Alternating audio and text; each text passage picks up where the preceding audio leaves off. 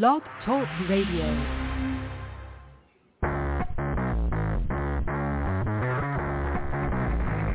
Hello and welcome to Action Radio. This is Greg Penglis coming to you from the historic district of downtown Milton on the banks of the beautiful Blackwater River.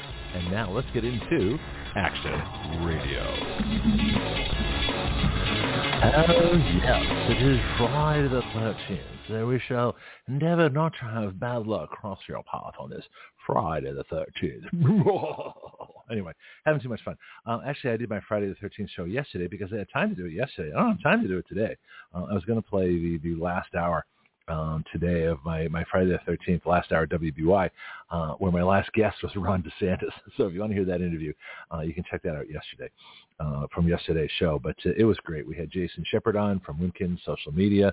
Uh, it was just a blast. We had, uh, just, you know, it was it was an intense discussion on the First Amendment. I had two epic rants. I don't think I've ever. I must be getting better at this. I don't know. Tara can tell me when she when she tells me about the the show from yesterday. But the first 42 minutes and the last half hour were screw. Actually, the last 25 minutes, unbelievable screaming. Anyway, I got a new uh, I got a new theme, Tara. I made you a theme, so let me see what you think of. I haven't heard it since I made it, so this is going to be kind of a treat for me too. So I try to get a theme for everybody's intro to the show, and this is the one I made for the Animal Shelter Report.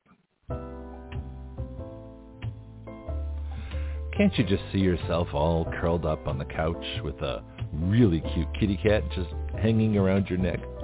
Or some adorable lapdog just looking up at you with those big eyes.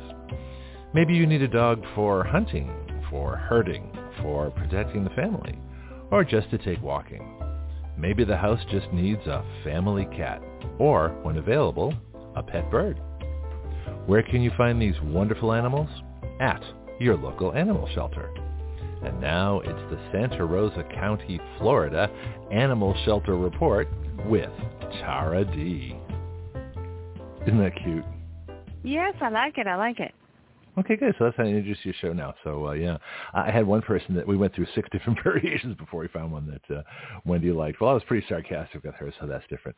So now that we've kind of mellowed out from, from the day and we can talk uh, critters, um, let's let's get the contact information up front, and we'll probably do it again as well. But uh, let's do that, and then you can tell me uh, what's been going on this week. Okay, uh, so this is uh, for Santa Rosa County Animal Services.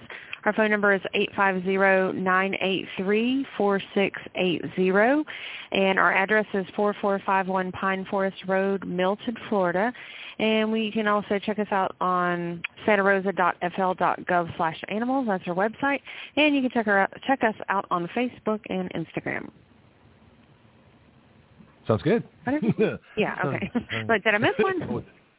did you have did you have a, a, a slight interruption there? Because you're you're at work right now, right? You're you calling from? Uh, from yes, yes, I'm at work. Um, I'm trying to multitask. That's probably the problem. So our friends of Santa Rosa Group is supposed to try to give us a call in today. So I was checking in with them to see if they're going to be able to make it, and it looks like okay. they are. So they should be cool. giving you a call here in a few. I'll I'll see it pop up on the screen.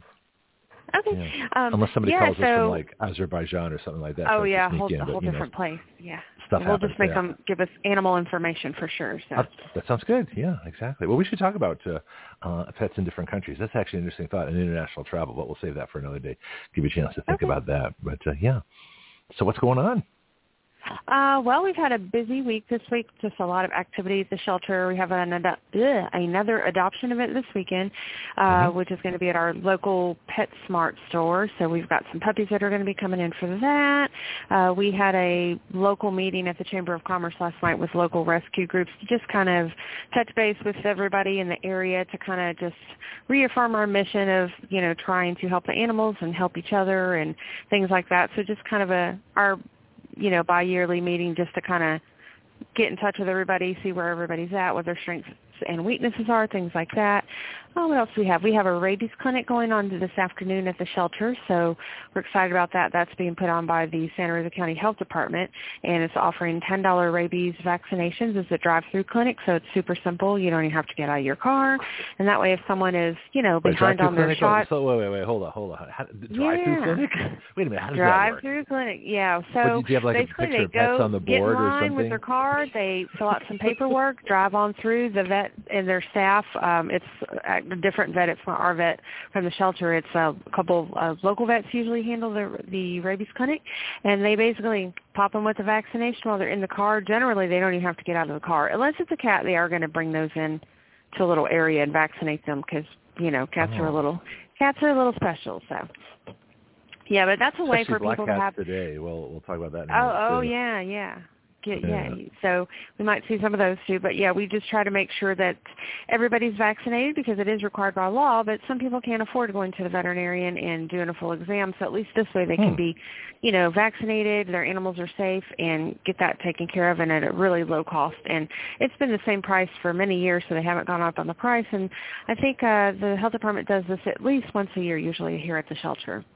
Hmm. I mean, I just see a like like a like a fast food place, right? So you, you pull up and you have the menu with all the burgers and fries and things like that. I can just see a menu with like vaccination, spay, neuter, you know, you know, pet selection.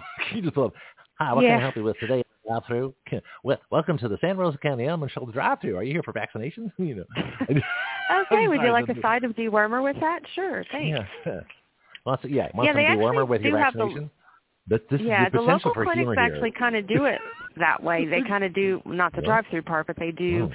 the uh clinics where you just come in and you add a la carte basically what you need and you can get just a rabies shot or you can get the wormer so you, they let you kind of pick and choose what you want. So but we don't uh, offer all that. This is just strictly rabies. Just get you legal and get you out of here. So how much of a problem is rabies these days? Um i think it uh i want to say it's around thirty dollars if you go to your your veterinarian. No, not the shot, and, but rabies itself. Uh, what what oh, animals how, are carrying Oh, how big rabies? of a problem uh, is it? Do we have um, has rabies, you know, been found in animals? Has it been found in people? What's what's the story on that? Yeah, so it has been found in animals. I don't know if we've had any this season or not, but you mm-hmm. know it is fatal. So if an animal contracts rabies, he's a goner, and pretty much the same with people. I know there's a couple cases where people have been treated, but it's it's pretty much if if you're if you get rabies this you're you're it's not a good thing. This is not something that's treatable. So you know a lot of viruses are treatable but rabies is not.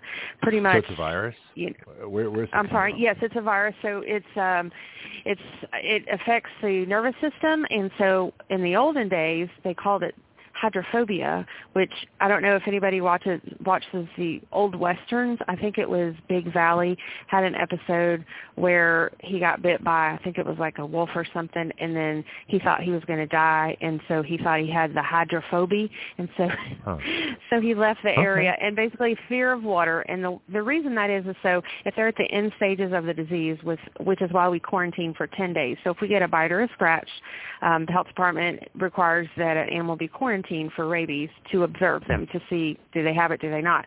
The premise mm-hmm. is within if they're at the end stage of the disease and that's why they bit you, they're in the last ten days, they're gonna die, basically. And then if you okay. if that happens you know, okay, they did have rabies. The only way to test for rabies is to send off tissue and it has to be from the brain. So you can't really just Ugh. you know, oh, I wonder if yeah. this animal has rabies. So you observe them and then if it's uh sometimes, you know, animals do um, you know, do not display do not display symptoms, and most likely you, they're good. But we have had um, we have had incidents where we have had positive animals uh, cats. I don't know that we've ever had a dog, but I know we've had, you know, a couple cats over the years.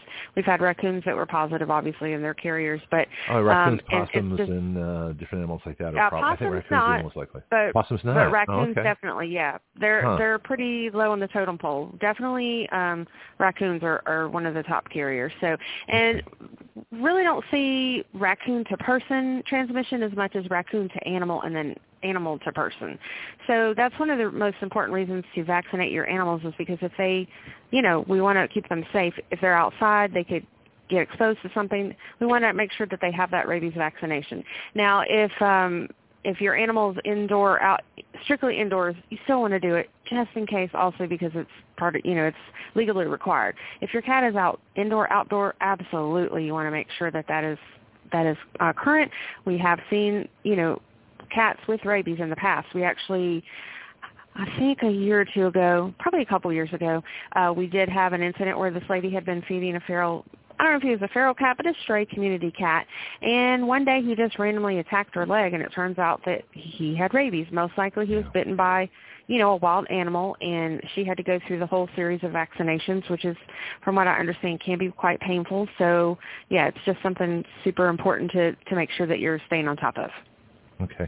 I think I have your guests here. We're going to find out in a second. So okay, I'll bring great. our folks on live. And uh, let's uh, enter and sign in, please. Welcome to Action Radio. Hi. Who we got here? This is Michaela Garcia from the Friends of Santa Rosa County Animal Shelter. Tara invited us over to join you guys for the talk show. Well, I knew you were coming. I just didn't know which week, so this is good to have you here. Surprise. So, Michaela, welcome to the show. And know. a little closer to your phone or microphone or how, however you're doing it, because you're just a little bit quiet there. So, so don't be shy. You're only talking to you know most of the world. Sorry. No pressure. No pressure. No Tara pressure, was like, yes. oh, we just did the talk show thing. I was like, okay. Yeah, it's just us here. Um, Yeah. Yeah, Mm. no, it's awesome to be here. Well, good. Well, tell tell me about your organization, what you do, and uh, and Tara can you know tell me stuff that I don't know as well. And uh, let's go. What you got? What do you guys do? Um, so we are the Friends of Santa Rosa County Animal Shelter. We're a nonprofit 501c3 that supports Mhm. Santa Rosa County Animal Shelter um, just in various ways. Our main mission is obviously animal advocacy, education for the public, um, and just financial support through grants and maybe some things that the shelter itself, since it's not like a direct nonprofit, uh, might not be eligible for. So so far we've done um we've gotten some grants for them for surgical equipment we've got Mhm. a dryer over there um new gates for the back of the surgery yard and we're working to provide microchip readers to all of the fire departments right now to Yeah, that's a good idea. increase mhm Yeah. You know, I Yeah, don't and they think just did people. an- Oh, yeah, go ahead. sorry. No, it's all right. They we, just we did an this all the time amazing fundraiser. Um, yeah, little beeper. They gave. Uh, they just recently they do fundraisers throughout the year as well. So they've done um, pup cup fundraisers, so our animals get special treats. They've done catnip fundraisers, and then recently they did an auction fundraiser. So they raised almost fifteen hundred dollars for the shelter. So they're always um, coming, you know, coming up with great ideas to help get funding for different projects that we're doing at the shelter, as well as just helping, you know, helping further the mission. Yeah, you two sound almost enough alike that I, I'm going to have to really listen to to distinguish you. So I might I might ask you, who is this speaking now?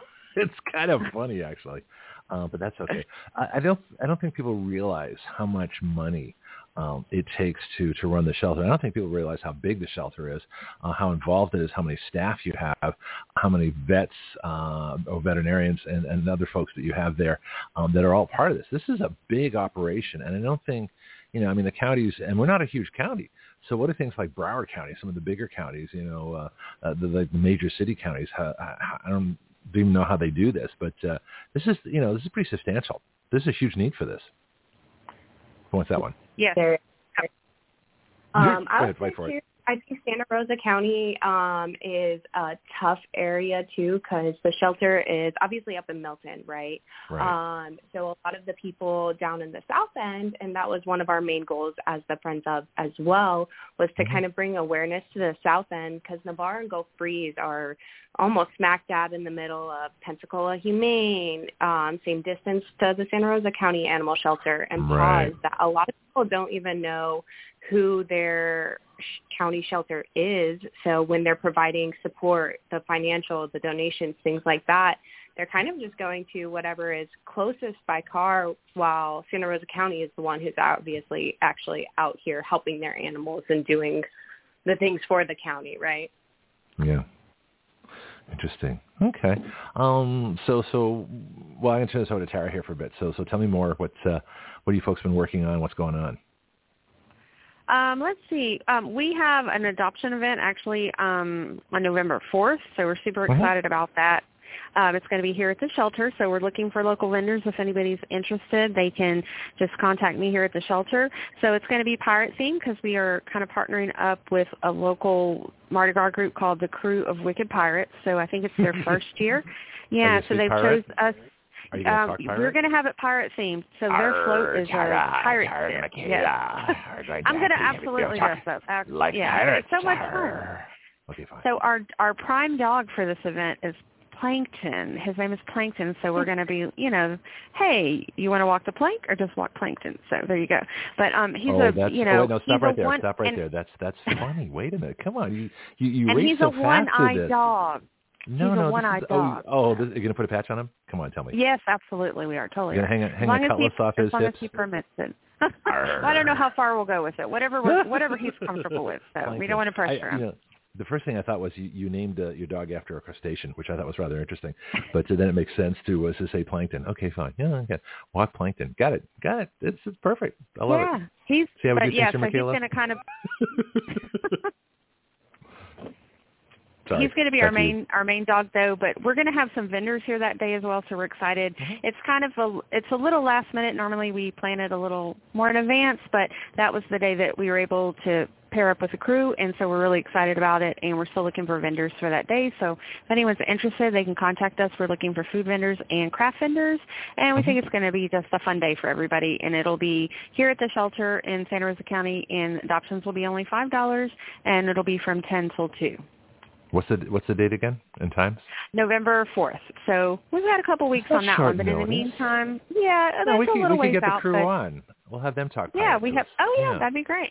Yeah, but we've got Arr. enough time to plan it and have everybody get excited about it. But in the meantime, we still have PetSmart this weekend, and next Mhm. weekend we'll be at Petco in Pensacola. So we have events every weekend until then. So we're we're going to be out and about throughout the throughout the town all this month and next month and into December. Yeah, sounds exciting. Well, I want to hear about all these events, and that's why I'm so glad we Yeah. do this report. I mean, we've been doing this that long, but there's just such a wealth of information. Uh, Michaela, how, how did you get involved with this? What uh, what caused you to? Uh, uh, do you run the Friends of uh, Santa Rosa Animal Shelter, or, or how did you get started in all this? Um, so I wouldn't say I run it by any means. It is a team. I am the president, um, but it is a good team of people. However and humble. So we're still new. She does an amazing job. She's very humble. Yeah. Thank you. Thank you. Um, so we've kind of started this. We're still really young. Um, I want to say we joined, we all started a year and a half ago. Um, and it was Mhm. mostly just a group of us who got together. Um, one of my previous clients um, from my work actually invited me over just to talk about the potential.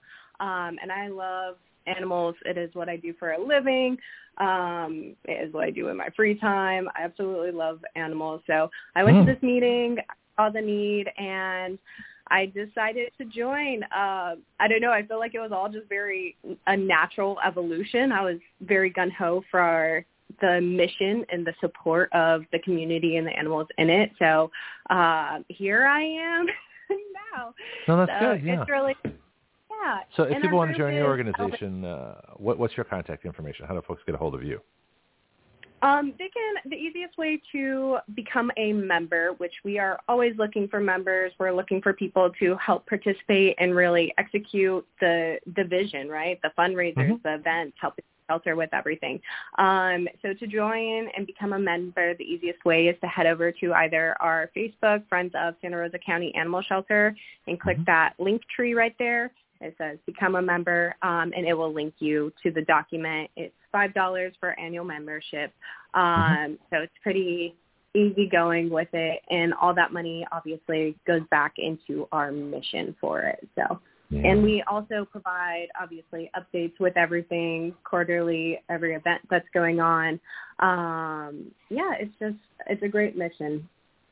You need a pet parade. I was just thinking of this. You need a little pet parade. Uh, next time there's a festival in Milton, you need like a dog walk right through the middle of the festival. Just clear the people to the side. So now we're going to have the Santa Rosa Animal County, Animal County Shelter. That's hard for me to say.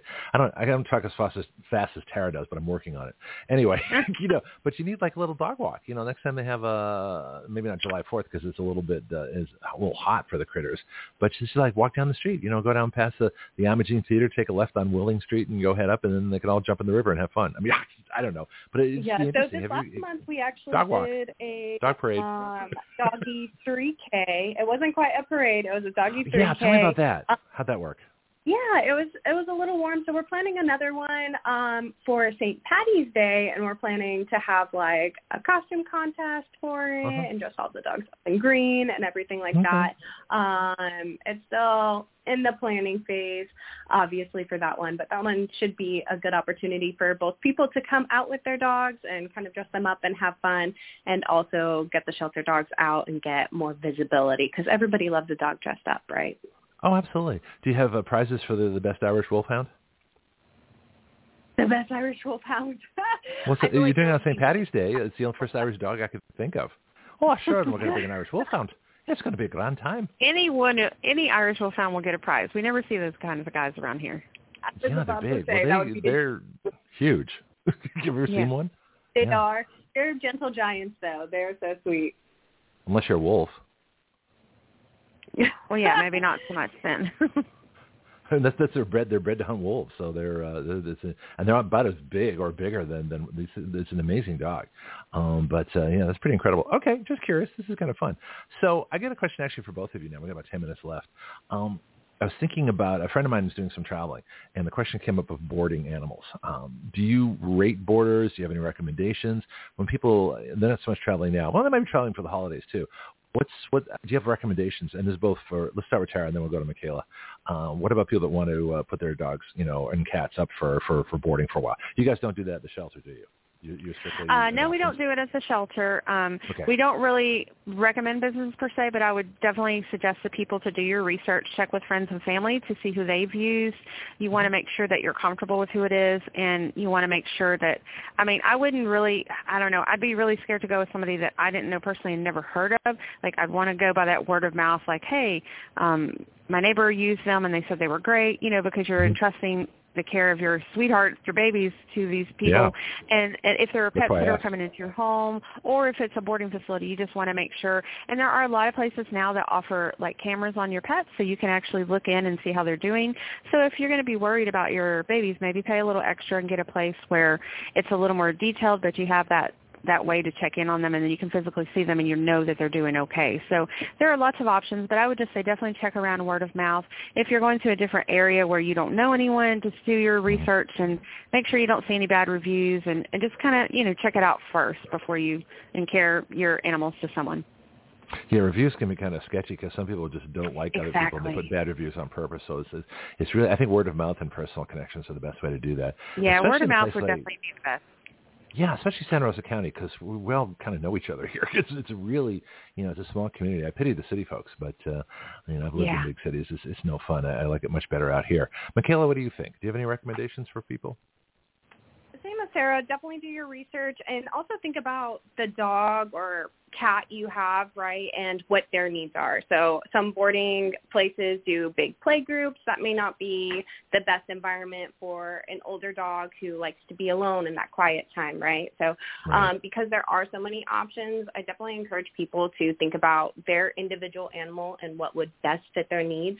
And nowadays you even have options like Rover and things like that. You don't even What's have that? to bring your dog anywhere oh, necessarily. Like, like, like pet sitters or something or what? Yep, uh, yep Yep, pet sitters, and also book early. If you are leaving for Thanksgiving, now is the time to find your boarding facility if you haven't okay. already, because they mm-hmm. um, really they book out so far in advance, and I'd hate for someone really? to get to the point where it's a week huh. beforehand and everywhere is just completely booked. Yes, um, all the holidays they go very very quick for the especially the highly recommended places, right? The really popular ones that people trust.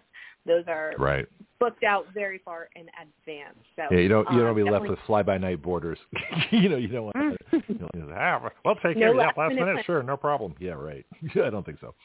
Yeah. But um, those are my main tips. And also you can do walkarounds for the facility too. Tara talked oh. about the diligence, knowing people. Uh-huh. Um, I would go there too and meet the people and walk around it as well just to make sure that you are fully comfortable with what the kennels look like, what they'll be doing every day, kind of get that idea. And you can, um, with a lot of boarding facilities, you can buy on extra packages of like enrichment or cuddle time or whatever extra stuff you want for your dog. So, um, you know, as a dog advocate, advocate. I am going all out for my pup every single time, and I'm always going to the facility to check it out. You should join us more often. This is good. This is working out well. Um, Tara, do you? I'm going to put this on. Is there more that we should learn about Friends of the the Shelter, or do you want to talk about some of the critters that are that are available for adoption? What's uh, in our in our six minutes left? What what do you want to do? Oh yeah, so just um, just kind of piggybacking on what Michaela has uh, talked about, you know, mm-hmm. it's a great way. Let's say if you're in the south end of the county, especially, and you can't physically get to the shelter, it's a great way to support the shelter and help out.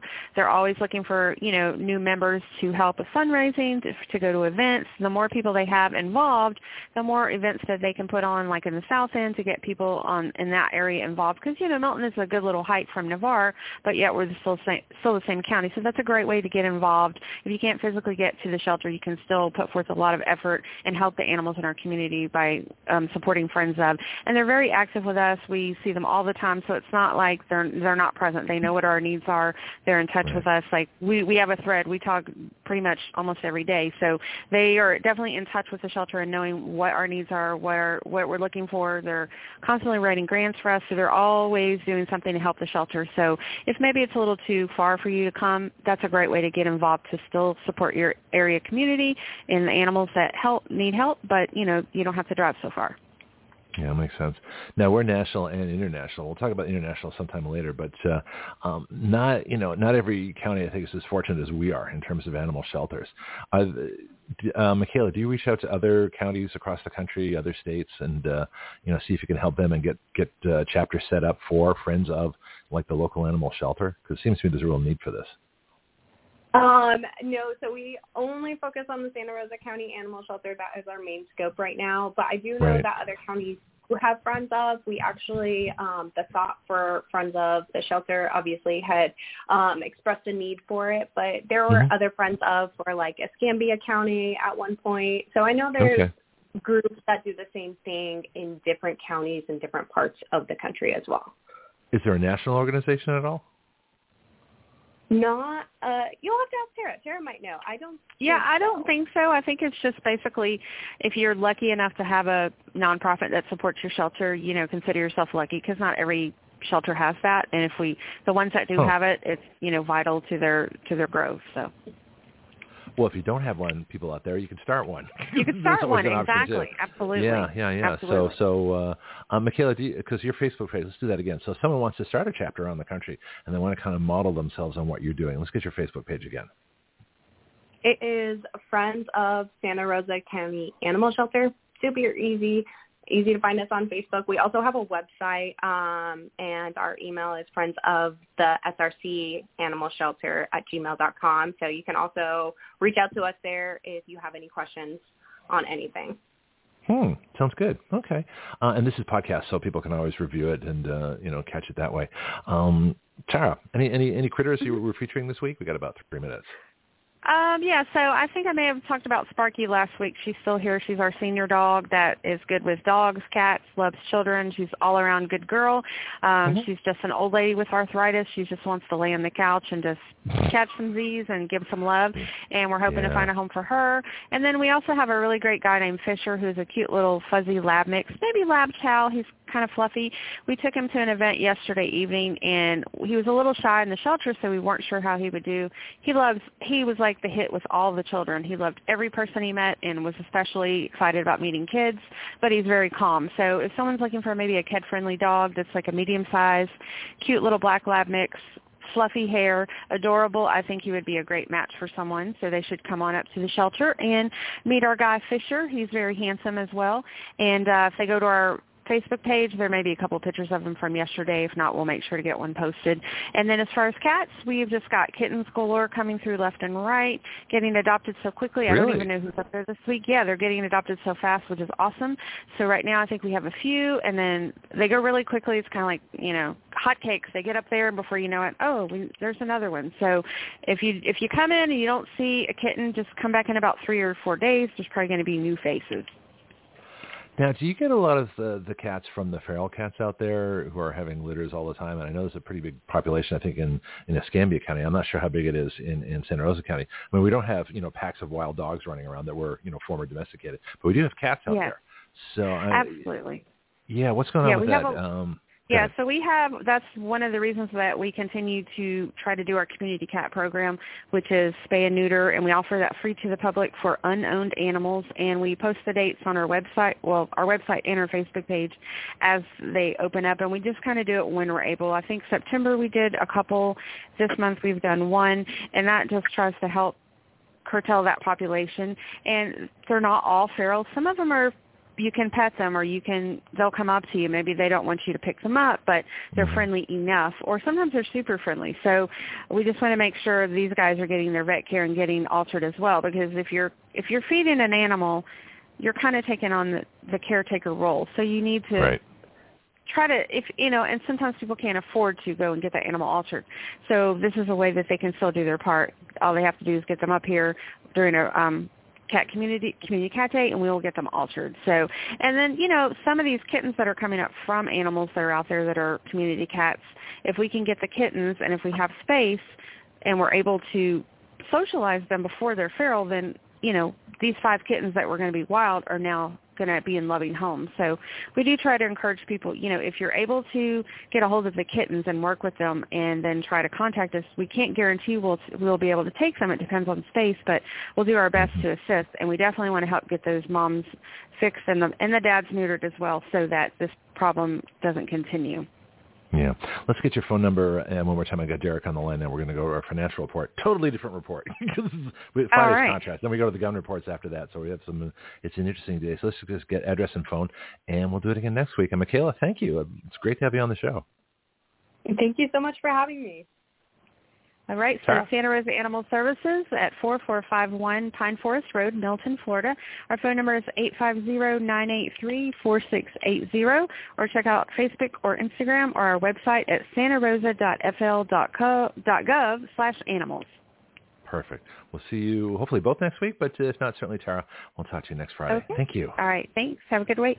Okay, bye now.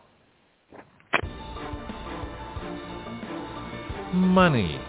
What is it? How does it work? How do you get it to work for you? So many choices. Stocks, bonds, mutual funds, commodities. And then there are the markets. Oil, gold, manufacturing, trade, energy, even government. To make sense of all the places your money can go, Derek Park, our Action Radio financial reporter, joins us Fridays at this time to make sense of the markets and your money. Yeah, ho hum, nothing going on in the economy. Oh boy, yeah. yawn. Good morning, Derek. Yeah, yeah. What's going on? Yeah, exactly. Lots going on. Well, I I want to talk inflation because um, Everybody, everybody's worried about the interest rates, but that's not the problem. The problem is inflation causing the need for the interest rates to go up. And so I, I really wish we could make this. The news doesn't ever make this connection. We do because we know what's going on. But they're forecasting another two trillion dollars, uh, you know, beyond the revenue coming in. So that's that's all deficit spending. So they have to borrow that money. So that that guarantees more inflation, which guarantees the interest rates are going to rise. But no one talks about that. You know, any of the financial yeah. journals talking about this, or what? You know, but we know that that's the thing. It's the accelerator and the brake. If you step on the accelerator of printing money, you're going to have inflation. And if you have inflation, the the customary method of trying to stop it is raising interest rates, which is the brake but it does nothing if you stand both on the accelerator and the brake. Your wheels are still spinning, mm-hmm. and you just you're just destroying the economy. Does anybody else get that, or they yeah. just know it and they don't care? What's what's what do you think? I mean, I I think you know the people in Congress see it. Um, it it just um, you know I I don't think they're really to a point where they realize that it's that it's uh you know a a significant impact. Um, you know it's it's a it's a little hard to pin down. You know, I mean, it's like you're trying to figure mm-hmm. out somebody's thinking, but it seems like common sense to us. Um, you know, I mean, hell, the you know Republicans can't even get their crap together and get a speaker in there. You know what I mean? that was my next question. yeah, God.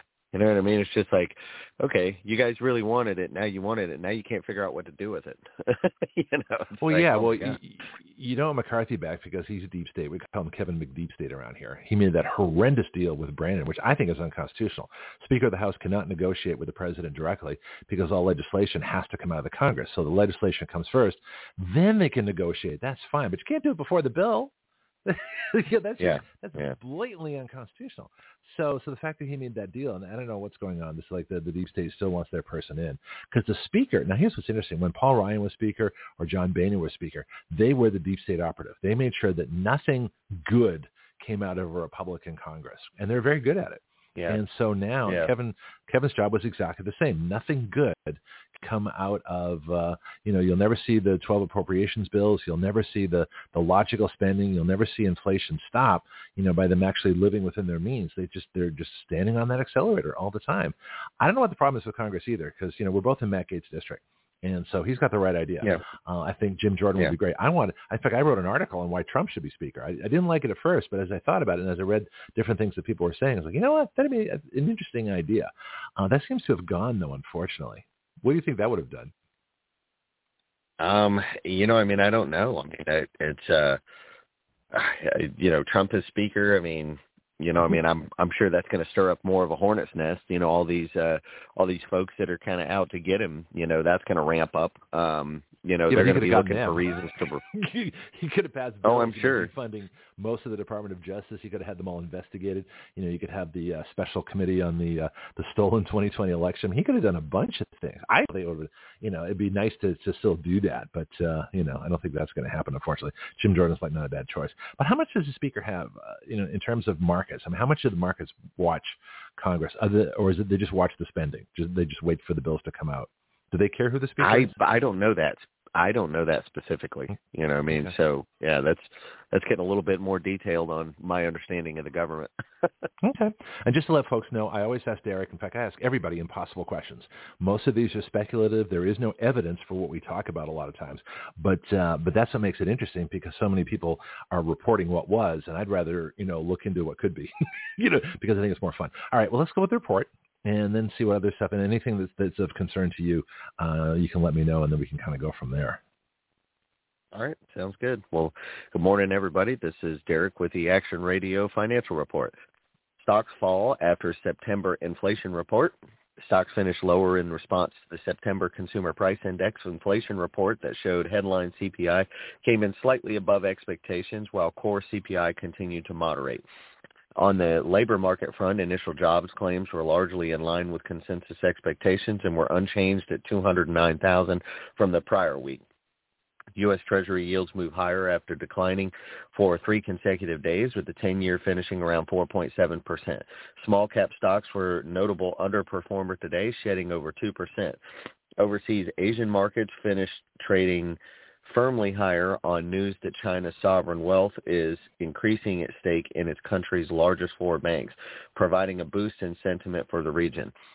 The followed news from the earlier this week that Chinese policymakers were considering the budget deficit in order to stimulate economic activity. Following this week's inflation reports, the markets will likely shift to corporate earnings over the coming weeks.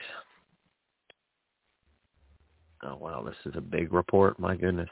yeah, that's okay. A good thing we started early then. I already have questions for you. But Yeah. anyway, yeah. And well, now, there's a there's page two. yeah, there's a there's you know the the page goes into deeper detail into a lot of Well, things. you so can I skip just all that. give the head- Uh, we're, Yeah. we're gonna do our own detail. Let's Um, just go for numbers. Yeah. Right. Um, U.S. equities closed lower with the Dow Jones down 174 points or 0.51 to 33,631. NASDAQ closed down 85 points or 0.63 to 13,574. And the S&P 500 closed down 27 points or 0.62 to 43.50. Again, in the bond market, Treasury yields trading at 4.71%.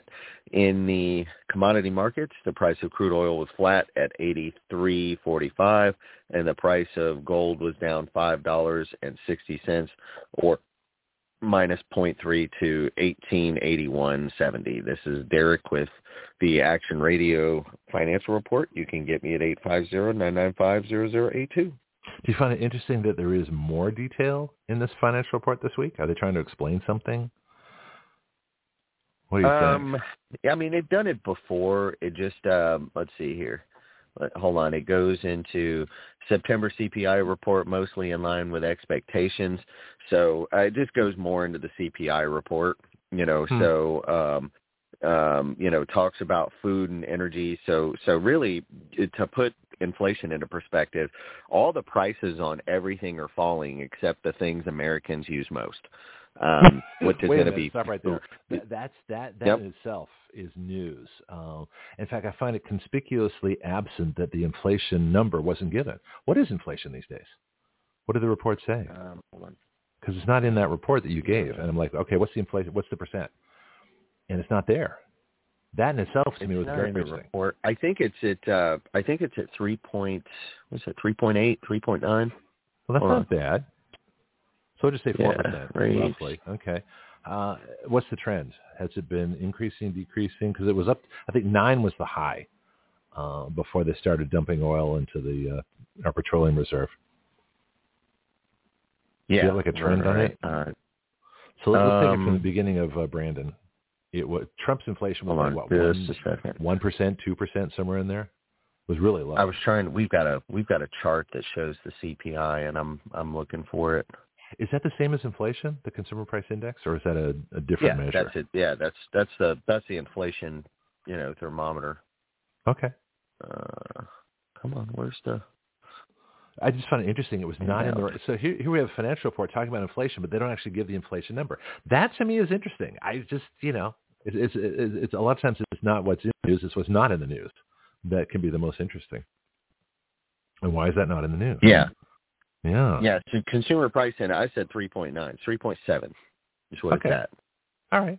Yeah, so a little better, but that not rate much. is effective as of you know two weeks ago when the data started coming out. So Okay. um, you know, so so as I said in the statement, the the things we use most, you know, so housing. Well, I did see a report that said housing has seen its biggest decrease, you know, in like three years. Um, you know, where it was like ten percent reduction on average.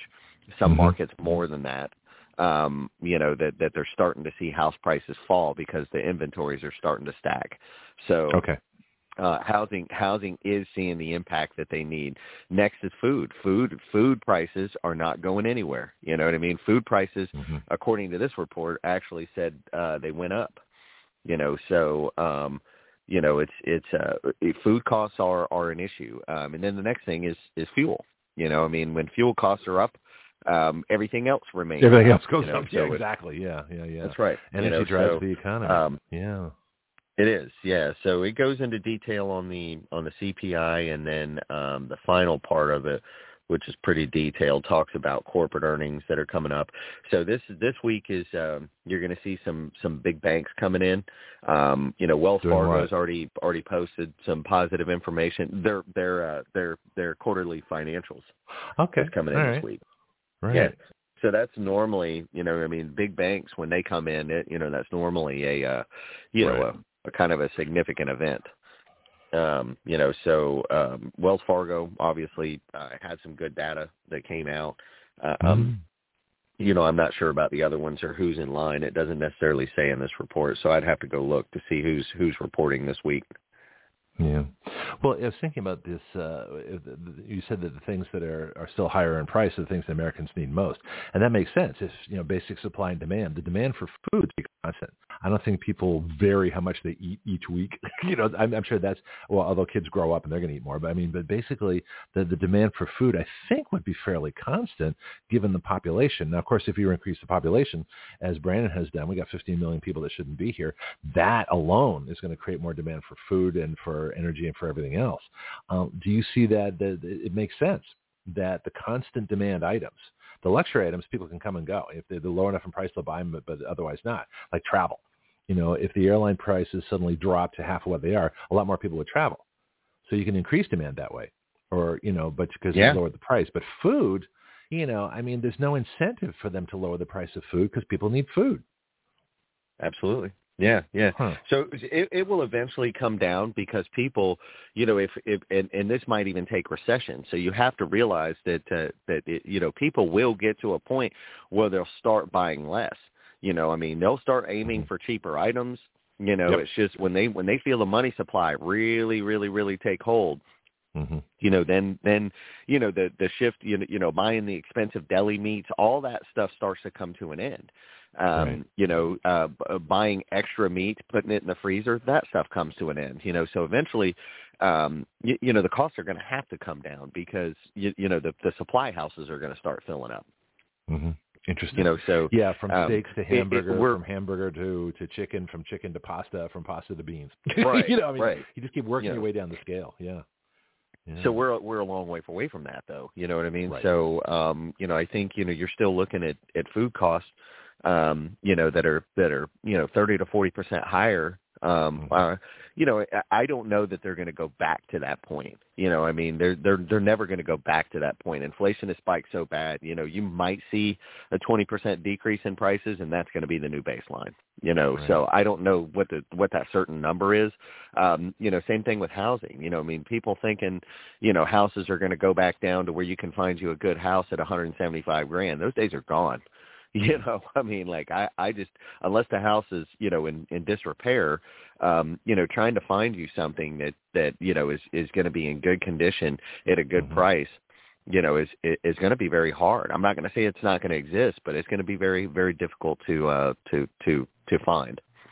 Yeah, yeah. I've just I haven't been in a position to actually buy a house, but if I bought one in California when I got there in 1984, probably sold it for ten times what I paid for it. You know, so that would have paid off everything. Then I kind of come out here and bought one for cash. You know, because it was the houses per, here are like 10 percent what they were in the Bay Area. So 1.5 million dollar Right. house in in the Bay Area would cost about 150,000 here when I got here in 17. Now, granted, like you say, those days are gone, but it would have been nice to have the extra capital to buy one, which I would have done. But I just, you know, it's Oh, yeah. my circumstance. I've got a weird story. I'll tell it later. But you know, but the thing is that if you can look ahead a little bit, you know, and, and see these trends, housing around here before the boom started, which is probably what three years ago, maybe. When, when did people start moving to Santa Rosa County? What you know? Oh, was I mean, it, was it, it, it had started Brandon? probably in you know 2018, 2019. Okay, all right. So I just I got here at the right time. I just couldn't take advantage of it, which is Yeah. bad. So, so I mean, it, you know, the, the big boom probably started, you know, I, I'd call it 18 to 19, but you know, I mean, obviously, um, you know, the the big influx of you know people coming from these these you know overpriced blue states, um, you know, I would say, um, you know, that definitely picked up 2021. You know, Right. that was a you know Well, the flood floodgates of them. Yeah. Oh yeah. Well, not just that. I mean, there are higher taxes. I mean, you know, higher you know higher cost of living going up. You know, I mean, so Mhm. when inflation does that, you start to see people looking for some reprieve somewhere. I'll tell something else too that people don't figure. It's not really reported in the news. And I got Bianchi. I'll get to him in a second. But it's miserable. Uh, it was miserable living in California. California, when I got there in the '80s, was friendly. It was fun, you know. And uh, you know, we we had real diversity in San Francisco. There is no majority population. It's you know, it's a quarter white, quarter black, quarter Asian, quarter Hispanic, and we got along fine. But as the Mhm. pressure, as California developed and boomed and became, quote, more diverse, when they actually worked at political segregation, it became a very unfriendly place. And people started yelling at each other and screaming. And, and, you know, even going grocery shopping became a miserable experience because people of different groups would just cut you off in line figuring that uh, I had white privilege. You know, and it got that bad. And I said, you know what? I don't want to live here. I don't, I, I'm not going to fight this. It's not going to win. I'm never going to win. I'm never going to beat these people. They're just rude and I can't deal with it. I've had enough. And so I come here and all of a sudden it's like a very military area. People are civil. Everybody's calling me sir. I'm old, but it's it's nice at least because it's polite. So a lot of people are trading a miserable leftist. Of course, now with the looting, it's completely different. I mean, I understand people are leaving, but uh, I don't know if you measure this on an economic scale, but there's a misery scale of people that are getting out because it's just a hostile environment. You know, I had a school that used to protest. They they would send their students out in front of a Mexican flag. All right, there's so a Mexican flag is marching down my street because I used to live about three blocks from an elementary school. They're marching down my street behind a Mexican flag in my country, and I'm furious. Obviously, I'm not going to stop them because they're, they're, the school is doing this, you know, on our tax dollars. But I, I figure the only solution was to leave. Is that ever measured in terms of, of you know why people move? It's not just economics. A lot of it's really cultural, and I don't, I don't see that talked about much. Derek, Um, you know, I mean, I- I'm sure it is. You know, I Mhm. mean, it's it's uh, uh, you know, some people want to escape the the the cultural differences that are that are going on, um, economic differences. I mean, I'm sure it's a mix of it all. You know what I mean? So, um, and you know, I know I know my uh, um, you know, one of my family members lived in a in a town that was kind of overtaken by the bad part of town. You know, and I'm just Mhm. kind of leave it at that. Um, no, I understand. And let's just say they weren't they weren't welcome.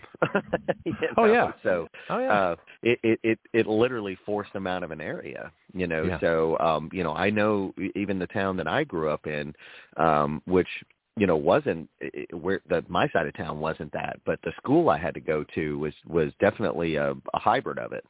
Um, mm. And I dealt with that stuff. You know. So yeah. um, I just saw an article on. uh it was on YouTube where you know one of this guy who's like a, one of the biggest geopolitical figures in the world, um, you know, basically who is extreme leftist, um, you know, got on and said, you know, while everybody thinks diversity is our strength, he said it's be, it's becoming our weakness. Yep. Um, it's was. becoming our weakness because we already had diversity because uh, we're yeah, naturally a so, diverse so, nation. So yeah. Yeah, it he, he was also saying that like you know when you when you open your borders and floodgates to all of these other ideals and these other you know political ideologies these other you know ethnic these other racial these other you know everything you know he says uh you know you're exposing your own culture and your own people to that and you need to be prepared for the consequences. He says it's not all bad. He says Glee, in the in the past you know 5 to 10 years it has been bad you know, it's it's well, resulted in, in yeah, immigration based right. on assimilation works. People that come here from different places bring us their, their, their wonderful culture, food, religion, whatever else they want to bring here is great, as long as they become Americans and understand that uh, freedom and liberty and individual rights are paramount. As long as you understand that, no problem. But if you come here with your culture and you want to take over our country and say that your culture and your country and your politics are better than our founding documents, then no, I have no use for you. Mm-hmm. And that's how I divide it up. Right. Yeah. Yeah. Okay. For sure. Bianchi? Let's get Bianchi in this conversation. Do you see well, do you, you know, see cultural economic moves where people are just sick of an area they just don't want to be part of uh, you know leftist uh, enforced you know diversity communism and everything else? What do you think? Bianchi? Well, good morning, Eric. Immigration is a yeah, period. Immigration is a privilege, not a right. And people that come to this a country, any country, you're supposed to add to the development of the country to make it better, not to, to take from it. And that's what you see going on now. It's a burden.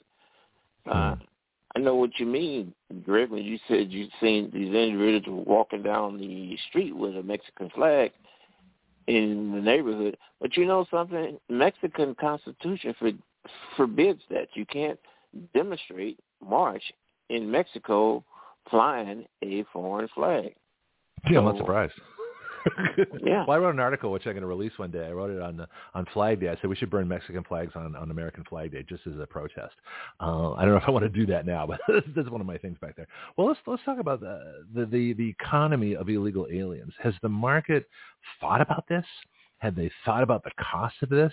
And here's a question I've never asked you.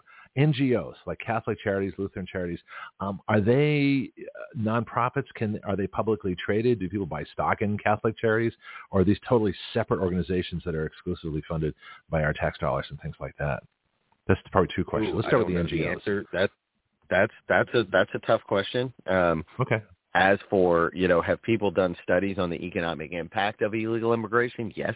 I'd have to go, I don't know them off the top of my head, but I know I've seen data on it. Yeah. Well, I have too, but I'm just curious. Has it been reflected in the market? Have, have uh, uh, people in certain industries saying that, that maybe cater to illegals, like Colony Ridge in Texas? It's an entire city of illegal aliens. Are certain industries benefiting? Like you talked about demand, housing demand. You know, these people are going to want to live somewhere, even though they can't be here. Um, so I'm wondering if certain industries are adapting. Billion. Go ahead. What's that, Bianchi? I think it's 114 billion. I read a study a couple of years ago. I believe it's about 114 billion dollars a year mm-hmm. impact. Yeah, it's it, yeah, it's a statistic I'm I'm I know is out there. I've just never seen it. Yeah. So, but how about companies? I, I'm just I'm wondering if how, specifically the market, specifically you know uh, stocks and things, and certain companies benefit from illegal aliens, like the hotel industry, you know, the chambermaids and dishwashers, um, the the meat packing, meat processing places are notorious for hiring illegal aliens. So there's certain industries that you you're seeing any kind of a change, or is anything being reported on industries benefiting, you know, from illegal aliens and it being reflected in the stock price? I mean, you may not know. I don't. You know, I don't know if this is even being reported. I'm just guessing. Yeah, I it, it holds water, you know, but I I'd have to dig. You know, I mean, like Yeah. I I I don't know that specific. Well, if you run across it, I mean, like I say, a lot of these questions I ask, uh, it just you know pop into my head right at the spur of the moment while we're talking about it. Uh, and so that I know that's tough on you, just because you don't, and you don't have to have an answer. I mean, I keep saying this. You, you know, you can guess as much as I'm guessing. It just seems to me that, that, that this, there's a there's a business angle to this that people are making money. The companies are making money off cheap labor because everybody else is is uh, everybody else's wages are being you know forced down because they can say, well, I can just hire an illegal. You know, no one's going to stop me. Whereas if we seized their company for hiring illegal, yeah, they wouldn't do it. So let's talk Right. about the, the, the let's talk about labor rate. Um, so when they measure jobs, I've heard some things that these these these numbers are skewed. That they're really not necessarily new jobs. They might be old jobs from COVID, or they're not taking into account the people that have not that aren't even looking for a job anymore. What's what's going on with the numbers on the on the jobs that you know, on the reporting of the, the job numbers? Um. Oh, okay. So so. I guess question again. I, I, I I- no, it's it's I know there's stuff out there on it. Um Right. I don't know it off the top of my head. Yes, would the numbers be skewed from from what happened with COVID, you know, putting people back in place, so on and so Uh-huh. forth. Yes, Still, we all know this, but but you know, who's got the numbers? I know there's stuff out there on it. I just have to go dig it out. It- I mean, are the are the Bureau of Labor Statistics and all that stuff are they paying attention to it? Probably not because it's going to make, you know, the current administration look a lot worse than they than they are. Yeah, Bidenomics. Uh, let's say maybe it's something that we we can uh, establish. And again, feel free, you know, check the podcast out. Check all these. I got like six questions for you for for the next several weeks probably. Uh, Bidenomics is a joke. We know the economy sucks uh, compared to what it could be, and these people are ranting and raving like somehow it's like they believe their own lies or they don't care about their own lies. I mean, is the market taking these people Yeah. seriously? What, what- what's what's the view on uh, like Wall Street for Bidenomics? Um, you know, you know, because the the news industries are are have a little favoritism. Um, eh, you know, it's it's uh, you know, it's sad to say that that that it's very thin. You know, I mean, Uh-huh. you see stuff and you see some articles that pop up every once in a while that are like, hey, you know, I mean, this thing's you know needs work, and then you go, you know, the you, you get the press secretary. You know, where people start asking the questions, and you know, she gets on there. Oh, the economy's just great. You know what I mean? Like, what planet are you living on? You know, well, like- in other words, either she goodness. lies and that's her job to lie. She's paid to lie. She doesn't care. She knows the truth and it doesn't matter, or she's a complete idiot. I'm not sure which. It's hard to know. I got I got a question too, Derek. Uh, Sure, go ahead. robots and AI and any software that takes the place of a human being, a worker, they should be taxed that employee tax as if they was working. Because when a person, and we know the ramification when a person is no longer working, no longer paying that tax, then the community suffers. You know, you look at California. California, after period, is about thirty-two thousand dollars, thirty-two billion in a deficit. So I don't know how they're going to raise that money. It continues to go up. So what's your opinion? Shouldn't they not tax robots as if they are employees working 24 hours a day? Ah, man, you guys got Aren't all the glad good you joined us questions today? today. I know. I we mean, got a fun day I, I would, you know, from a, from a revenue standpoint, I would Uh-huh. I would say um, yes. I mean, I guess you know, I mean, like if if you're cutting out workers, you know, I mean, like the state's not going to have the revenue, the the the Fed's not going to have the revenue. I mean, if they could replace everybody with robots, yeah, it's more efficient and they they save money tax wise. But Mhm. now the economy eventually suffers. You know what I mean? So it's Yeah, who's going to buy the uh, products the you know- robots make if nobody's making any money? You know, Henry Ford. Right, right. uh, uh, Henry Yeah, Ford was famous for for paying a higher wage than everybody else because he said, "Look, we need the middle class. I said, if you don't pay these people money, they're not going to be able to buy anything." And this is why I think unions are really good too, because they. In, and we'll talk about United Auto Workers in a second. But have these people thought that far ahead that if you if you replace everybody with robots and you don't have jobs, you know, who's going to buy the products the robots produce? Yeah, I mean that's that that, that holds water. I mean, I I you know I don't know that I I agree with it, don't agree with it. You know, I mean, Mhm. I'd I'd like to see some statistics and some and some studies, but I mean that's a good thing, Bianchi. I mean, it's like, you know, uh, where do we you know where do we go? thing, Hold, hold on, Bianchi. when you're at the supermarket, Oh, you're at the supermarket and you go through those those uh, cubicles, I guess they call it cubicles, your self-scan station. Yeah. Those should be yeah. taxed like the same tax you apply to them. That and way, you say that too loud, man. The government's going to get they're going to start. Well, getting, what no, I'm you tax the company. It'd be interesting to tax the company for the cost of uh, of that. I say I disagree with that, Bianchi, and I'll tell you why. Because what that's going to do is if you tax a robot as a person, you're going to stop innovation in the corporations. You might stop other things that save us money. You might stop more productive means. And the oth- and, and I think that uh, there's other jobs to be had. There's other things. There's uh, industries. There's this opens up for entrepreneurs. I mean, people that lose a, a salary job, uh, like me, I've never really gotten a good one. So I started a company. So I think that, that, that you you can have innovation. There are ways to do it. If we did the same thing with uh, blacksmiths, for example, all right. So when the when the horse and buggy days ended, if we taxed uh, automakers for the cost uh, that we're not getting from blacksmiths, you know, tax people for that, you know, what would that do for the automakers? So I think I've got a problem. I understand what, your, well, what your logic I hear is. what you're saying, not to get into Yeah. an argument, but those no, no, people we're went to discussing. work physically in Yeah. something else. But when Uh-huh. you have, like in the grocery stores, you have self-checkout scanners. Each one of those Uh-huh. machines should be taxed an employee tax. Now, the companies still don't have to pay insurance. They don't have to pay workers' compensation. They don't have to pay re- retire, but you still have to run the community. And the taxes that from the employee tax that goes to look at Social Security, Mhm. look at FICA. Right. And when you take away the input of those, then you start having problems elsewhere. So no, that's Oh yeah, yeah, yeah. That's true. You start having problems with Social Security. Uh, you know, I mean, that's you, you know, I mean, I know you listed it, but um, you know, I mean, people have to pay into that. If you're not filling that tank, uh, the biggest problem with Social Security currently is that. uh you, you know, people are people are living longer, um, so they're they're kind of burning up Ooh, the like- benefits, right? They problem? didn't they didn't expect people to live as long. Yeah. Yeah, no, it's interesting when that uh, when Social Security came in, the retirement age was 65, and the average life expectancy was like 50. so they had 16 years, you know, of uh, you know Oh, of, yeah. of free Yeah. stuff. Yeah. Well, my solution, and I got Candy on the line too. Well, let me bring her on and see if she wants to talk about this just just really quickly for a minute. Um, but um, and I got a new theme for you, Candy. You're gonna love this. Uh, but but Social Security, the cure is very simple. I mean, it has to go to a Chilean system which is mandatory 10%, not 15, but 10% of your money goes into an account of your choosing. It's a private account. You can invest it in, give three options like, you know, stocks, real estate, whatever. It doesn't matter. But you have a very simple investment thing. Uh, the government can't touch it, and you get all of it, you know, when you retire, and it's still yours. And then it becomes your family's. You can, you can put away. And for a 10% uh, investment over the lifetime, you'd make far more money than Social Security would ever give anybody, especially if it compounds over your lifetime, right? Is this administered by the government, or do they let private companies do it? I would do it private, but I would mandate. I would mandate it from the I- government. of course they would do it So private. I was just asking in, in this. I don't know about it. I'd, I'm going to go look it up. But Look at the Chilean system. Um, yeah, I've you been know, talking and- about it for years. Yeah, Yeah. Cato Institute did in, a big in thing that instance, Uh-huh. right?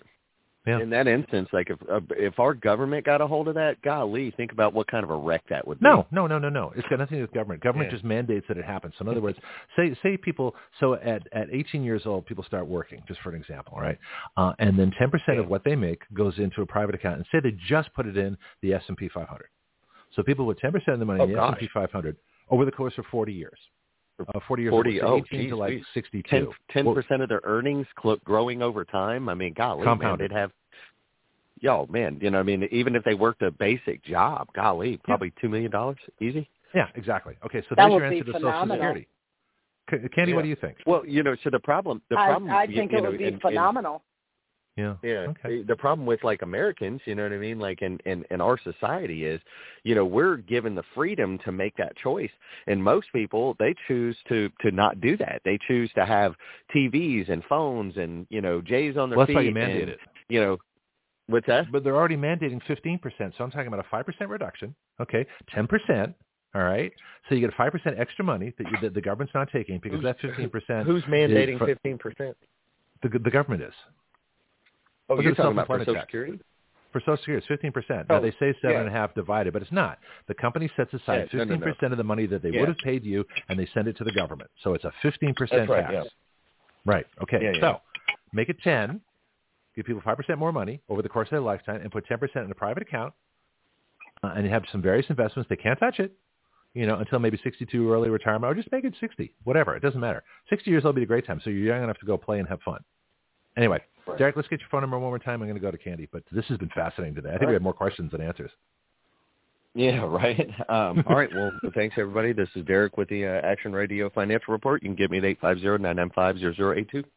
All right. Thank you. So, Candy, I got a new theme for you. Here we go.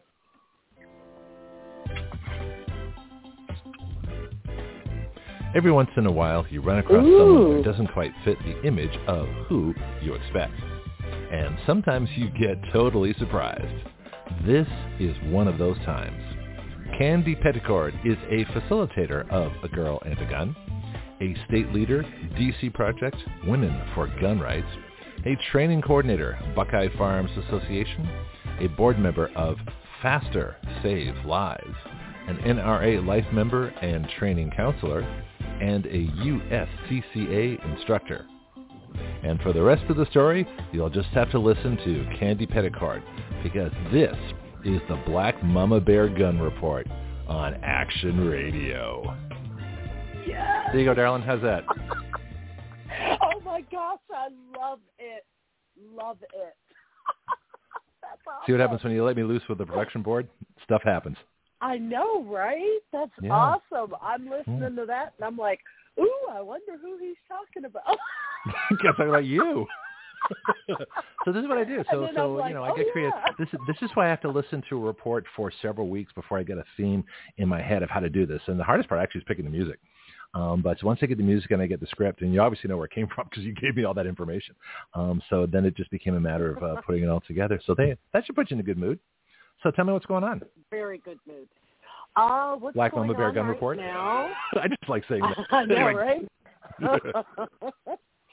right now, um, honestly, I'm kind of reveling in a uh, meeting that I had last night. I had Mhm. my Girl and a Gun uh, chapter meeting last night, Mhm. and I was just blown away because number one, my classroom was jam packed, uh, Mhm. full of ladies. We told them ahead of time what the topic was going to be. It was going to be situational awareness Mhm. and my classroom was packed and these ladies just they they were just sponges and we talked about all these different types of situations that go on every single day uh we used uh footage from um oh gosh i'm having a uh, active self protection there we go Mhm. Uh Mhm. we use different footage from there to uh show different scenarios, and oddly enough, a lot of them happened at gas stations. Do you know that an inordinate amount of attacks happen at gas stations? No, I believe How it because you're distracted. You- You're focused. You're, you're staring Yeah. at your car. You're staring at the tank. You're looking at the price. You're not looking at the person walking around from behind your car. Actually, that makes perfect sense. And the other thing we noticed too is uh, many of these attacks had nothing to do with the person pumping gas. They hadn't even gotten to pumping gas yet. They're Oh, messing around in their car. Yeah, they're messing around in their car or they're fumbling on their phone or they're headed off it, it apparently like to the store itself or something like that. But it had very little to do with them actually pumping gas. And I Oh, it, that's it was interesting. it was very yes, I found that very interesting because when I go to a gas station, as soon as I'm out the door, the mm-hmm. doors get locked. I'm scanning around me. I immediately go to my gas, putting in my card. I look at the pump long enough to see where the slot is for my card. Other than that, I'm scanning all around me. It's just it, it's just the mindset, I guess. And I think if someone were looking at me, they'd think I was some kind of nutcase because No. my head No. is always Who on cares a what they think? swivel. Yeah, yeah. Yeah, I- exactly. I don't care what they think. But when we were looking at these videos last night, Mhm. there there was one where the lady leaves her car and like I said, it looks like she's walking to the gas station itself. Mhm. And she's got her purse down by her side and this guy comes from the side directly to her. And Mhm. she doesn't even look at him. doesn't turn in his direction. Well, you don't want to offend him. acknowledge he's there. Especially if they're a minority person, the white woman doesn't want to offend the minority person by being judgmental. and that And- that's exactly what the situation yeah. was. yeah, And I'm just okay. like, for crying out loud, oh my gosh, just so. Mhm. For me, as an instructor, as a woman, as a mom, it's it was just infuriating to watch these videos and to see because I, I would love to take all these people and just put them in a class and be Well, like, do you ever teach okay, like the, the dangers of white guilt? I mean, you could do a whole whole class on the dangers of white guilt. Get a bunch of white women together and say, Oh "Look, you idiots! you know, stop being stop thinking that uh, everything you do is racist. Okay, you're not. Okay, Oh, and you'd be I the perfect person to teach I that class. No. I'm serious about that. You could do Candy Petticord's white racism, you know, white women, you know, race anti-racism class. It'd be fascinating because this this no, I'm serious. This really needs to happen. Oh, I Bianchi's probably are. laughing too. He's on the line as well. Now think about that, because how many? I don't know if anybody's ever done a study of this. How many? How many uh, white victims have there been? Especially, or how many white women victims have been victims of Hispanic, Black, Asian, doesn't matter, whatever, simply because they know that the white woman's going to feel guilty and is not going to look up and is, doesn't want to offend and doesn't want to make eye contact because that would be racist, even though it's not, uh, and then they become victims of crime. I never thought about that till just now, but uh, it's an interesting study, don't It's you think? true. Bianchi, go ahead. Well, what do you think? All right, let's go, Bianchi, They and then a uh, Candy. in Atlanta. The- Atlanta, you know where you have the window windshield washers and the uh, young black males, and they came to this white woman, and she, I guess she had the guilt, and she, she let him wash the window, but she didn't have no cash, so she had one of those card deals. What do you call that? Pay app or something. She didn't know how to use it, so she gave it to the the young man, and he Hmm. rang up for twelve hundred dollars on her. and, and took oh the merchandise too. Oh yeah, yeah. Now this this this is a big problem. Well, let me ask you another question. Kenny. It's something I was thinking of earlier when you were speaking. Women especially, well, women exclusively on this. Now, men, you know, Bianchi and I were raised to naturally be protective. You know, protective of of siblings, protective of family as parents as you get older, protective of like girls in school. You know, from from you know the bad boys. We're, we're just naturally raised to be protective. But women aren't. Women are are taught to to rely on others to defend them. Do you see that as a huge factor? in your classes of women and why women are so anxious now to go, you know what, I, I, that, that didn't work for me. you know, I want to learn to defend myself. Do, do you see that as a big factor? Okay, so um, you're going to have to give me a minute on this one. So let's, You got let's 20. backtrack this for one Take all the time you want. Yeah, no, that's fine.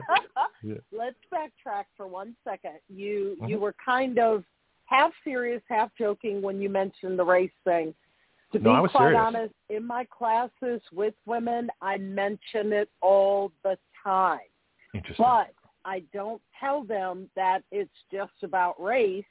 Honestly, when I'm teaching a basic pistol or when I'm Mhm. talking about CCW, Mhm. I will ask these nice, gentle little white women, are you prepared to shoot a man who is coming after you? Oh, yeah. Mhm. Oh, yeah. Well, are you Mhm. prepared to potentially shoot a woman who is coming after you? Mm-hmm. Well, if I think she's going to hurt me, yeah. And then I will ask them, are you prepared to shoot a child who is coming after you? Well, uh, and then I'll keep going while they're well umming, and I will ask them, as a white woman, are you prepared to shoot a young black child? Are you prepared to shoot a young Hispanic child? Are Hmm. you prepared to shoot a young Asian child? And by this time, they're looking at me all confused, and I will tell them, here in America, we're very sheltered. You go somewhere else, hon, the barrel of the gun that you're staring down might not be being held by an adult. It Yeah, it may be be being held by a child who Yeah. has been taught you are an American, you are the enemy, you need to die. Yeah. And for a lot of them, that is a rough conversation because here in America, we're not raised that way. And I'm not going to lie, I, I thank God that we don't think that way, that that's not how we were. But unfortunately, times are going that direction and not even because of anything religious or anything like that. Mhm. Look at social media posts, we have roving groups of children killing people, killing homeless people, just for the fun of it, for the sport of it. I'm sorry, no religion taught them that. you Yeah. know what I'm saying? And they no also- culture taught them that. And also, Candy, in St. Louis, you've had cases where you've had as young as 12 carjacking. And get this, as young as 10 years old carjacking. Wow. That's and it's scary. just like Isn't the drug crazy? dealers used to use. It's just like the drug dealers used to use youth to deliver their drug because they know that they wouldn't go to jail. So they've figured that out too in other areas of criminality, Hmm. using youth. Yep. and and that's what I tell my ladies and that is a very difficult pill for a lot of them to swallow.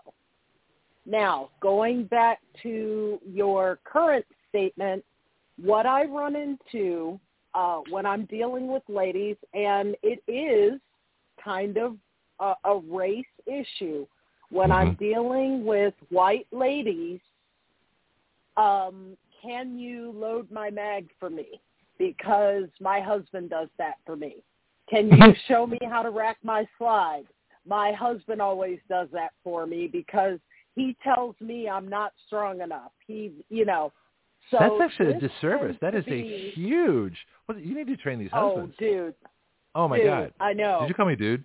So that's I know, right? you could tell I'm getting frustrated when I break up. No, I like it. No, I, I love So- it. Don't, you know, so you're not offending I- me. I think I- it's funny. Dude Greg. Yeah, go ahead. This is what I see with the Caucasian ladies. Now, when I am dealing with minority ladies, Mhm. it's more now I got this gun part. You just show me how to hit the target. You just teach me how to hit Okay, the target. now I don't let's- need let's any talk help about with my that. gun. This is this is we're breaking some no we're breaking some news here. So what is it about black women and Hispanic women that are more independent and, and why are the white women more dependent on their husbands and why haven't they objected? Didn't they didn't they hear about feminism in the seventies? What's wrong with these women? you know, so this Okay, is well- fascinating. This well, may be away I from your see- report and we can get back to your report, but I just find this fascinating. Tell me.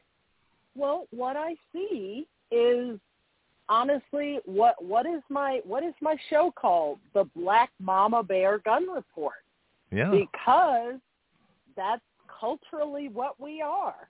Mhm. Mothers, uh, uh, minority mothers, black mothers, Hispanic mothers, we tend to be mama bears. And that whole joke about give a Hispanic woman a flip flop and you will die where you stand, that that's it's What's a flip flop? We Go, define flip flop for my for the, for those of us that are culturally illiterate. uh, Sorry. sandal. It's it's it's a Oh, shoe you- apparatus. Oh, it, oh, it actually. Oh, so you actually mean real flip flops? I thought that was slang for something that that means something totally oh different. no, Okay. I mean No, you actually I'm flip-flops. sorry. That Oh, so you don't give flip flops to Hispanic joke. women? Really? Why is that? Oh gosh, no, because Help they will here. beat you senseless with it. Really? oh my gosh, yes. Well, here's the thing. So, minority moms, we run the roost. We Right. we just do. Okay. And our kids know you you don't cross mom. There are certain things you don't say like you're you're having a, a slight brain fart and mom calls you and you turn around and say yeah or something like that, you're liable to get popped in the mouth before that final syllable comes out. there's there's a level of respect there when Yeah. you're dealing with black mothers, Hispanic mothers, and because of that, it's our job to that's what we do. Right. We just do. And and if we are blessed enough to have a husband who is who is the defender of the home, more than likely we're by his side because that's how we roll. We don't trust anybody to take care of our babies but us. That's what do you ever? Uh, this is fascinating. Now, do you ever work with husbands of the women? Do you ever get the guys together in a class and say, especially the guys, are saying, "Look, you're not helping your wife by racking the slide and loading the magazine for them. They have to be. What if you're not there? And first of all, you shouldn't do that anyway because Yeah. that that breeds dependence. And the last thing you want to do with self-defense is make a cooperative self-defense. That's not how this works. So, do you ever talk to the men and say, "Look, I- guys, you're not helping"? Well, yes, I have because Okay. I've had a number of men who have brought their ladies to me for a training, and they will tell me, "I'm just going to sit in the back of the room because this is for her. This is not for me. I'm just going to sit in the back of the room." And I'm okay with that because actually I love it because if they're in the room, I've got them. And Mm. when I bring up hey, let's load this magazine. Uh, can you show me how? Well, yeah, I can show you how, but you told me you've been to the range before. How did your magazines get loaded then? Well, Mhm. my husband did it for me. Well, guess what? But he's in the back of the room and you need this mag loaded. So you, you best do some figuring out. And by this time, husband's looking up and you can start seeing the wheels churning a little bit that, yeah, maybe it's not such a good idea that I'm doing everything for her. And I Mhm. had one lady in particular, um, she couldn't rack the slide to get the first round in there. And it wasn't that she physically couldn't do it. She was afraid of getting her hand pinched. So she- uh, apparently That's what she was had told. gone to the range. Yeah. Apparently she had gone to the range once, racked the slide, and she got her hand caught in it. It pinched her hand. Mhm. So because it pinched her hand once, she never wanted to rack that slide again. So her husband had to do it and blah, blah, blah, blah, blah. And I went, okay, great. Let's see how well that's going to work. So I put her in a scenario. She's in the kitchen cooking. Bad guy kicks in her door. Her gun is right there, but it's not loaded. She's got to rack that slide. So I'm bad guy. I'm coming through the door. She's standing there looking at this gun that needs to be racked. And I said, are you getting my point, hon? Your hmm. husband is nowhere around. You have got a perfectly capable firearm right there. You are perfectly capable of protecting, defending yourself, except, oh yeah, I forgot. The slide's not racked. Come on. How how foolish is that? And both she and her husband after that day they stopped doing that. They stopped doing that. The the husband women should go by instead themselves, of doing it they? for her, Yeah. well, the husband instead of doing it for her, he started teaching her how to do it, Hmm. which is a win-win. That that's what I wanted. It's a win-win. I'm not Okay. saying exclude the husbands. Oh my goodness, heavens no. But Yeah. don't don't crutch your wife. Don't don't handicap your wife by doing it for her. Help her become more independent and teach her how to do it herself. Okay. Well, we got a little bit more for your report, so I, I'm probably distracted you totally from whatever you want to talk about. So let's get back to to your topic. Oh, topic. dude, um, I want to talk about whatever you bring up. That's that's Oh, the whole okay. purpose of this. well, let me ask you. Because life is I- fluid, and I love it. yeah, no kidding. Especially especially on my show. I got John listening for the Women's Firearm Academy uh, report. We'll get him in a little bit. I'll bring him on in just a second. But something I wanted to ask you: Israel. Uh, Israel is under attack by Hamas. I heard from uh, Shirley Watchell on our Action Radio uh, gun page, and she used to report for us for, for I think almost two years, um, that uh, only 1.5 of Israeli citizens are licensed to uh, to carry a firearm. And I thought to myself, first of all, why do they even have a why why would you have a license in a free country? That's that's the first question. Uh, the second question is why is this such a low percentage living next to Gaza? You know, Egypt, Lebanon, Syria, Jordan. Why are these and uh, and having having terrorists, you know, crossing the border? How come so few people? And I know we're kind of probably jumping the gun. This may be too early for this conversation, but how come so few Israelis are carrying arms, given that they're surrounded by people that want to kill them? I just found that a you know, disturbing. you know what? I just found that out too, and I'm like you. I my jaw hits the drawer because I just thought. I mean, you would assume that every person would be armed. Just Right. what what's go, what is going on around you for crying out loud? But it may also be that state of for one of a better word, denial because they are surrounded by it all the time. That was a bad joke. You know, and and Yeah. and and I don't know, but I would love to know because my heart goes out for these people. yeah. they're they're in a they're in a horrible situation right now. All of them over there involved in this conflict. They're all in a horrible situation. I it, it it's just mine. I don't know. Well, here's let's let's uh, somebody say something interesting that Antony Blinken said that every gun group should make a copy of this and broadcast it everywhere. He was in a press conference, I think, yesterday morning with Benjamin Netanyahu, and all they're playing is the quote where he says, "We're the friends of Israel. We'll always be the friends of Israel." But what he started when, if you listen to the when I caught it live, he talked about first of all he made he got his street creds by making his connections to the Holocaust. I mean that's that's that's standard American political stuff, and it might be true. I don't know. Uh, it probably is. But the point is, he insisted on making that. And then he said something fascinating.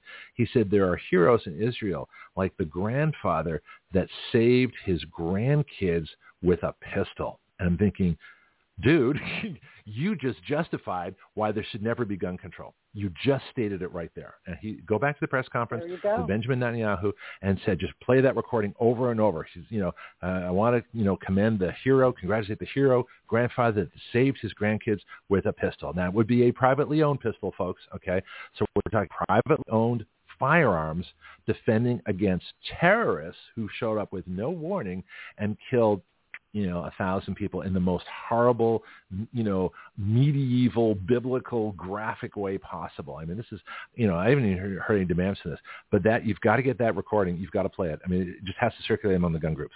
You've got to hear that because then anytime the left says, well, wait a minute, we need gun control. Well, no, you don't. You just prove that uh, it worked, that gun control kills people and that the guns save lives. We just, you even stated it right there. I bet you got called on the carpet for that Yeah. comment. Have you heard, did you hear that? I did not, and I was going to ask you if you have a link for that. That would be awesome if you could I send don't that yet. to me. I'm busy. You're doing when shows. when but you, you just- do, uh-huh. notice when you do, please send that to me yeah, well, will you can find it too. Just just look up on YouTube the uh, the Blinken Netanyahu press conference from yesterday uh, or the day before. I Okay. ju- you know, and just uh, and just as soon as Blinken starts talking, just when when he get past his uh, you know his his obligatory reference to his Holocaust, and it should like I don't I don't want to diminish that. It just seems self-serving and and insincere the way he did it. So. um that's that's something. But uh, then he talks about when he talks about the heroes. That was fascinating. Let me um let me bring uh, John in this conversation to let you guys overlap a little bit. And uh, John, you've been listening for a bit. What what do you what do you think of the whole Israel situation and gun ownership? Oh, I think it's fascinating. Uh, it, it is a definite case for no gun control here. But uh, Mhm. the two percent thing you talked about, average, you know, one and a half, two percent, they have to show a special cause or special need to get a permit, and that permitting process was taking years. Plus, In most Israel? of those permits were I only thought it was like pist- Yeah, Switzerland. in Israel. That's No, insane. in Israel. Plus, plus, Huh. most of those gun permits were pistol only, and they were limited to 50 rounds. Fifteen rounds or fifty like magazine uh, fifty Five per zero. year? What, what five zero rounds I, per I round? How long? per- Uh. I don't know how long. I don't know if it was 50 in total for the lifetime or 10. You could replace it with the 10, but the way it was explained to me and the way I re- when I researched it was it was pistols for the most part, and they were limited to 50 rounds. Candy? That's What do you think? crazy. That I, I'm I'm speechless. I'm Yeah, it's pretty speechless. stunning, isn't it? I, yeah, I I can't even wrap my mind around that. I'm sorry. I cannot even wrap my mind around that. Oh, and um uh before we go any further, I wanted to do an asterisk on something I said earlier. Mm-hmm. Um, try to be very, very careful when I'm making blanket statements. So when I'm teaching my class, I do not want you to think that every minority woman that comes in my class is a mama bear and every Caucasian woman that comes in my class is, Is a weenie. uh, sniveling incompetent. no, I it, I it crosses over. It truly does. So there is no blanket statement about anyone. Every woman or every couple that walks through my door is brand spanking new to me. They've got a clean slate, and I assume nothing until they give me reason to start making assumptions or start You're thinking making, too much. Yeah, Candy, you're, you're thinking way too yeah. much, you know. And, and look, I make disclaimers too. It, it happens, you know. But this is the whole point. This is the point of the show. We are the ultimate free speech zone. You can say it. And so if you want to, you know, sort of retract later, that's okay too. I do. I, I say I figure three times per show I say I'm wrong. So you know I was wrong about that, and that's okay. That's that's very typical. I got a comment for both of you, you know, from uh, Marco. Marco listens to us in the Netherlands, and of course he can't own a gun because he's in a he's in a communist country, you know, and he's in a non-free place. Uh-huh. And so even though it is, I think it's still a monarchy, right? Doesn't have a, a Netherlands king? I, I'm curious about that. Anyway, um, but the point is that Europe, for the most part, um, you know, they can't own guns, which is incredible when you think that the French resistance was privately owned firearms, you know, kicked the butt out of the Nazis many times. Uh, I think Norway, uh, various other, Poland, they all had resistance. Uh, the, the, uh, the the Greece had a resistance. So so there were, there privately owned firearms in every you know pretty much every occupied country in Europe that fought back, and you don't hear about that a lot because it goes against the gun control narrative. So so Marco types in, he says, "I've never loaded a magazine, but give me one, and I'll try and load it, and I'm sure I'll find out how."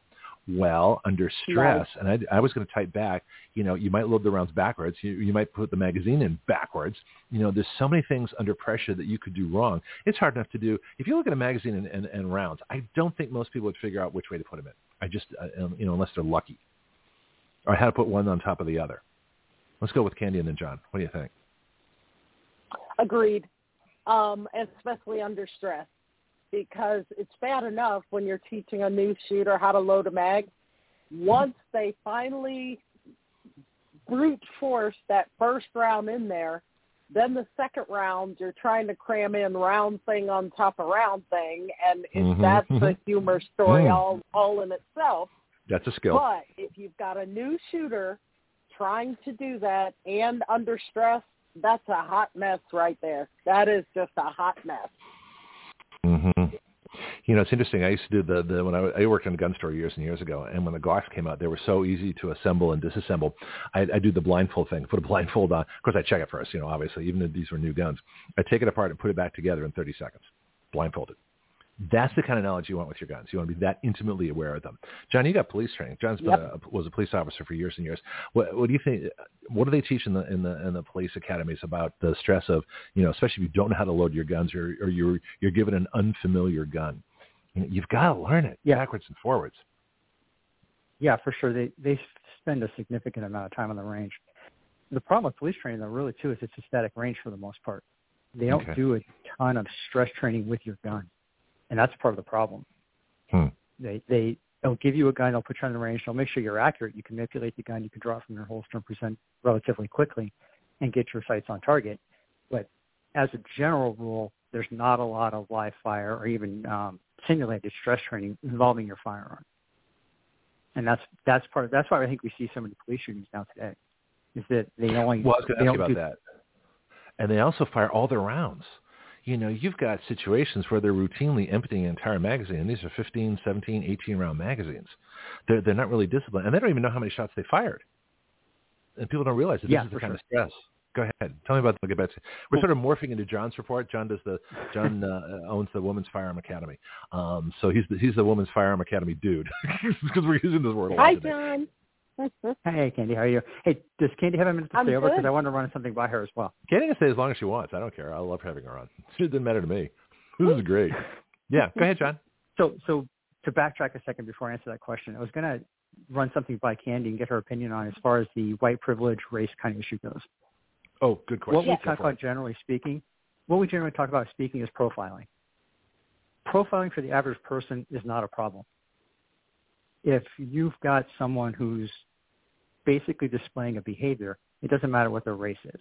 So the classic example is let's say you have an Arab male, 24 years old, wearing a parka in the middle of summer with wires hanging out of his wrist. It's okay to profile that guy and probably create some space. Where profiling becomes a problem for the public is when law enforcement does it. So if I were to pull over Candy Hmm. and my first thought is she's a drug dealer. Well, once I get to talking to her and I realize she's not a drug dealer, I got to take her out of that drug dealer box and put her in the average person box. Where cops get in trouble is they don't take them out of the box and they continue to treat them poorly, or bad things happen. Does Hmm. that make sense? Absolutely. So- I love it. So how does how does that apply like, from your perspective and what you teach? Does that is that basically uh, along along the same lines? Is essentially it's not about the race; it's about the behavior. Correct. And that's Okay. what I try to teach my ladies. Um, I'm going to steal a quote from an instructor named Shelley Hill. And I love it because she says, when you're out in public, people have a right to be where they are until they don't. So what are they doing that kind of changes that playbook? It's exactly what you just said you have a right to wear a hoodie and all that good stuff. But when I see wires coming out of the sleeve of that going to your hand and all that, yeah, now we've got a problem. Yeah, I'm going to What start what does that profiling mean? You. I'm not familiar with wires. What does that What does that mean? The suicide vest. It, it, yeah, a suicide bomber. It's it's implying that this ah. person Okay. may have a bomb, but Okay. I, I'm as an average person, I'm not going to notice that. But if I do see that, then yeah, I'm going to treat you differently. I am going to give you space. I am going to get the flip out of there, and I'm going to get anybody else I care about away from you. Will I confront you? Absolutely not. But am I going to hang around and see, gee, I wonder what those wires are for? No, I'm not going to do that. I'm out of there. So I agree with you, and this is what I tell my ladies. Just because you see something doesn't mean you jump into Wonder Woman mode and decide that you're going to address it. No, Hmm. but you do respond appropriately, and for a lot of us, that appropriate response is to get the heck out of there. Yeah, but let me, uh, uh, at the risk of revealing, I don't think this is classified information. Otherwise, I'm, I wouldn't tell you I'm about to tell you. But uh, from training I have had, uh, they ran a scenario with uh, a suicide bomber, and it was law enforcement, and everybody was like, you know, yelling, "Freeze! Stop! Don't do anything!" And, and, and of course, the suicide bomber blew up their vest. Jonathan, uh, John, excuse me, John, you can confirm. Jonathan, I've been talking to him for years. John, you can confirm this. Um, I'm sure that if you you know, shoot a bomb and, and take out a terrorist, that that bomb is not likely to go off. It has to be a fuse. It has to have a detonator. It has something like that. So, in other words, people are afraid of, of, of shooting somebody wearing a suicide vest with explosives. You know, you're you're not going to set off the explosives by by shooting the person to stop them from detonating the bomb that they're wearing. Does that make sense? Yeah. you heard anything no, about you're that? not. But the, the problem you're going to have though is if you don't turn that light switch off instantly, the Right. sympathetic movement he's going to have after that gunshot is going to release that detonator. Right. That's if they're holding it That's though, and the uh, this may be more detail than people you know can do. So, so if there's nowhere to run, if you're in an enclosed room, okay, let's make a worst case scenario. So, so you're in the gas station, and the suicide bomber walks into, you know, the the lobby of the gas station. You, there's nowhere out. There's only one door out of there. Sure. How do you Th- stop then that that's person? If you're an, if you're an Well, armed citizen, how do you stop that person? What's that? Sure, shot placement's always more important than caliber. We talk Okay. about this all the time in classes. It's your shot placement's going to be far more important than the caliber of your gun. Now, there's Mhm. only Correct. like one spot on your head where you can shoot somebody and basically take out their brain brainstem, which is going to shut them down instantly. So they won't have any sympathetic movement or parasympathetic movement after that shot. But you've got to know where that is and you've got to know how to hit it. And generally, Okay. it's not the forehead. So let's reveal it so people know because this is because we're in an we're in an era now where Hamas you could be in this country. There is no reason to think that we wouldn't have suicide bombers or terrorist activity based on the fact that Brandon's let in 15 million illegals and they have no idea who these people are. This may be a scenario for Absolutely. this country. So we may let's deal with it. So let's talk about that Sure, because right- I don't think you're revealing anything that the terrorists don't already know. You know. So let's let's let's You know, let's hear the uh, story. Hold on, Piaki. Hold on. I want to I want to get an answer to this first of all. John, Yeah, your best do spot is right do? through the nose. right through the nose. Hit them right through the nose. Okay. right? That's going to give you a direct line basically to their brainstem and their pons, and then their pons, and that'll shut them down Right. So like bridge or, or anywhere anywhere there. anywhere in that at- area. center Anywhere of the in that area. face? You, you've got enough leeway in that area that you'll hit it, Okay. especially with expansion on your rounds. But Right. the problem with like the head in general, the skull, skull's pretty hard. If you Right. hit that thing at any Yep. kind of angle, a lot of times it'll it'll either ricochet or it'll just travel. It won't. It'll penetrate the skin, but not the bone, and it'll just travel right around the scalp scalp line and come out the back. Yeah. I've heard 380s bouncing off skulls when they hit an angle, especially the forehead. You know, there's Sure. a story of that And someone who was, uh, yeah, yeah. People don't, you But don't we're hear back about to that. shot placement. Right. Yeah, we're back to shot placement though. You can do it with No, the it's- 22. Okay. right? You can, you know, 22s have, uh, for people, a 22 on up is you're going to be pretty effective. if You put the shot in the right place. Right. You got to know where the right place is. Well, now we know. you got to know where know the that. right place is, and you've got to be trained. You've got to train because under stress, you're going to default to your lowest lowest performance level. Right. And if you consistently train, hopefully that's going to be second nature to be able to get that gun out and get those rounds on target. However, if you're that once a year because yeah, this is a fun thing to do, chances are you're you're not you're when when the moment is there, you're going to miss the mark. You just are. The head is an extremely small target. We're making it even smaller by giving you a specific area, and Mhm. chances are good it's going to be moving around. If Yeah. you have not practiced precision shooting under stress, under a timer, small area. Moving targets. not going to happen. yes, moving target. It's not Yeah. going to happen. And Mhm. unfortunately, I think a lot of people feel level Right. by far. They think that they're going to magically pull these skills out of somewhere simply because the situation calls for it. And I'm here to tell you that's not going to happen. No, just Not the opposite. happen. Yeah, yeah. Yep. Let's get Bianchi's question. Now, uh, I think we're on to a very interesting topic here. Bianchi? Yeah, suicide bombers carry in their hands a double position, double throw switch. So when they push down on the button, it's armed. And if they die or they lose muscle control, we release it and switch and the bomb goes off. The best thing for that is don't be around the people that they're targeting, and hopefully they're not There you go. targeting you. No, and I'm saying 99% of the time the best thing is get out of there. But I'm saying if you're cornered, if there's no other choice, you know, then uh, you know it's it's nice to have at least one possible option that might work. You know, if I have a choice, you know, if I if I know I'm going to die, I'm going to I'm going to take that chance. You know, if that, that's the situation I'm in, uh, I'm going to take that shot. But if not, gee, I'd love to get away. that's that's it's like a fight. Do I want to fight? No. Even if I was the best martial artist in the world, I'd still rather walk away because nobody wins. It's just who loses less. Um, John, back to you. What do you think? Yeah, so this kind of leads to Candy's point as well about are you willing to do what you have to do? And there's that hesitation. Mhm. If you're in that situation, you hesitate. It's just it's just as bad as missing the shot. Yeah, yeah. and that's Well, here's you, what- you, you can't have that self doubt and you can't have that hesitation. There's Right. there's always three fights. There's the mental fight, the legal fight, and the physical fight. Okay, let's if go you hesitate on This any three of yeah, if you hesitate on three. Well, physical fight Okay. you have to win for anything else to matter. Right? If you're dead, it doesn't matter. The mental fight is if you don't think about this up front and you can't live with what you're about to do or have done, it Mhm. doesn't do you any good to be so damaged. You're either no use to yourself or your family, and God forbid you end up killing yourself over it. Right. one of uh, one of my instructors who uh, taught me to be an instructor for the NRA. He was teaching a class. He had a 20-something year old truck driver come through, get his concealed carry, pass his class, goes out in his truck. A month later, a guy attacks him in his truck, and he has to shoot him. 100% justified. The guy came in with a crowbar, brushed his window, broke his window, and attacked him inside the truck. Fired one round, guy ended up dying. Mhm. Problem was, 30 days later, the kid committed suicide because he couldn't live with it. Aww.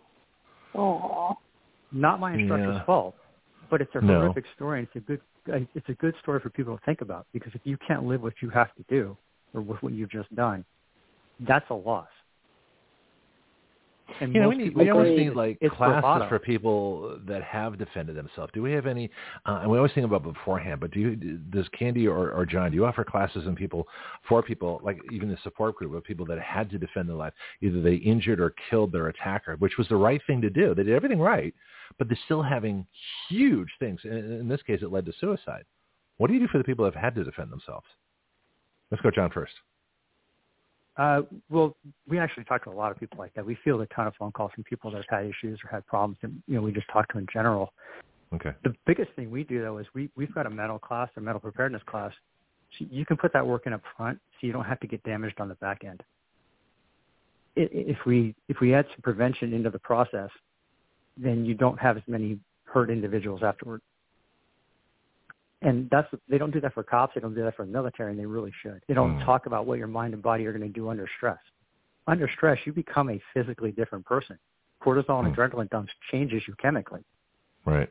But if you don't realize that and you don't realize some of the things that come along with it, uh, tunnel vision, auditory exclusion, uh, all kinds of different things, right? Uh, time warps, time slows down, time goes faster.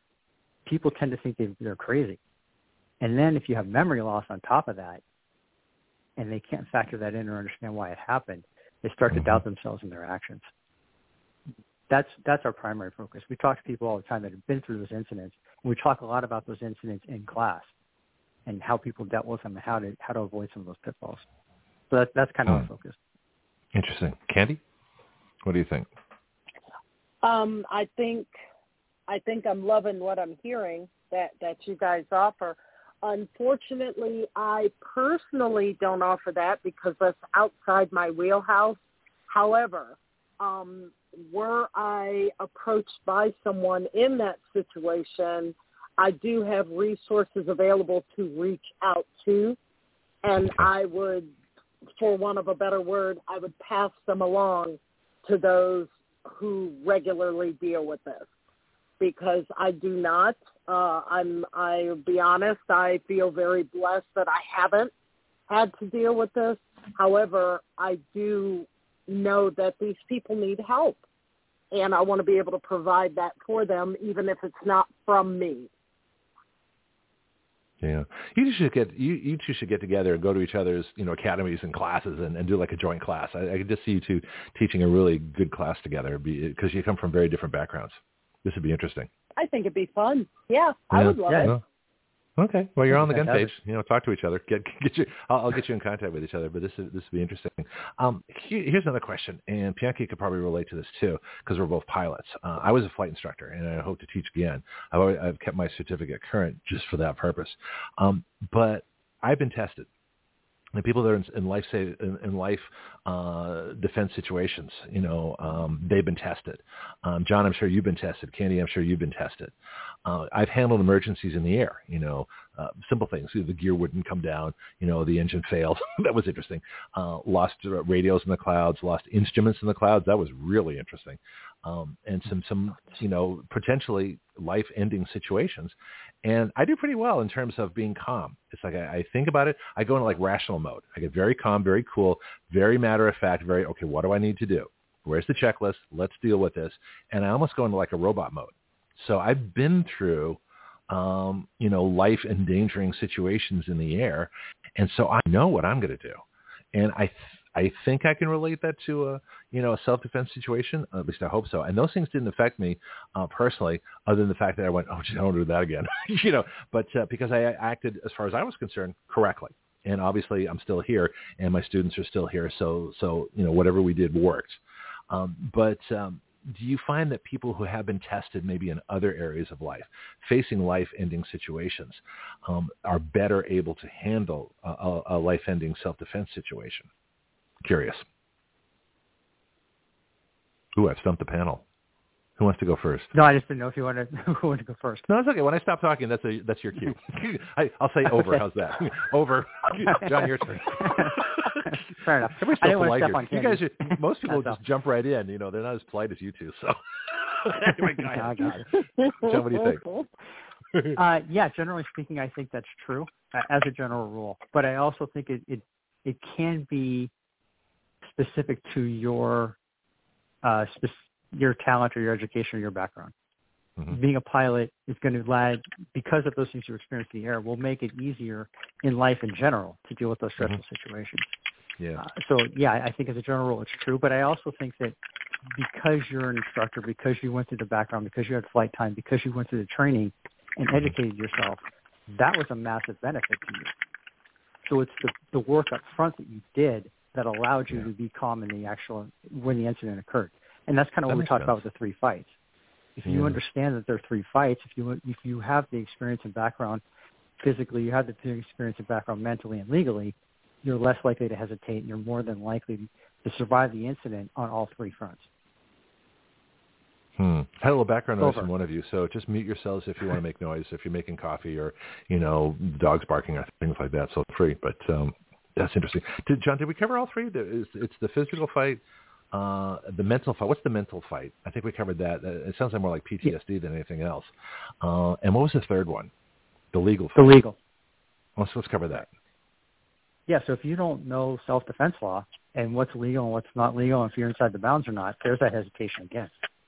Mhm. So we talk to a lot of people about, okay, here's a scenario, and the first question is, well, I don't know if that's legal or not. So I don't even know if I can do it. Hmm. And if you have that Yeah. and you're worried Uh, about getting sued or going to prison, it doesn't help. Yeah, it's, it's like concealed carry holders. Because I remember when I was new to, in fact, I wrote an article. I'm going to republish it on Substack. You know, to carry a gun. And my first thought as a new concealed carry holder, because I, I left the communist state of California and came to Florida, got myself a permit. Of course, now you don't need one. But the first thought everybody has is, oh no, they might see that I'm carrying a gun. They're not worried about the criminals.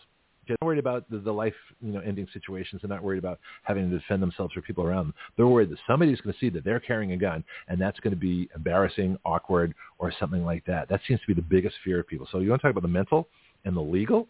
There's there's a perfect example. Without even being a life ending, you know, ending situation potentially, you're already embarrassed or feeling awkward just for the fact that you're carrying a gun for the first time. John? Yeah, absolutely.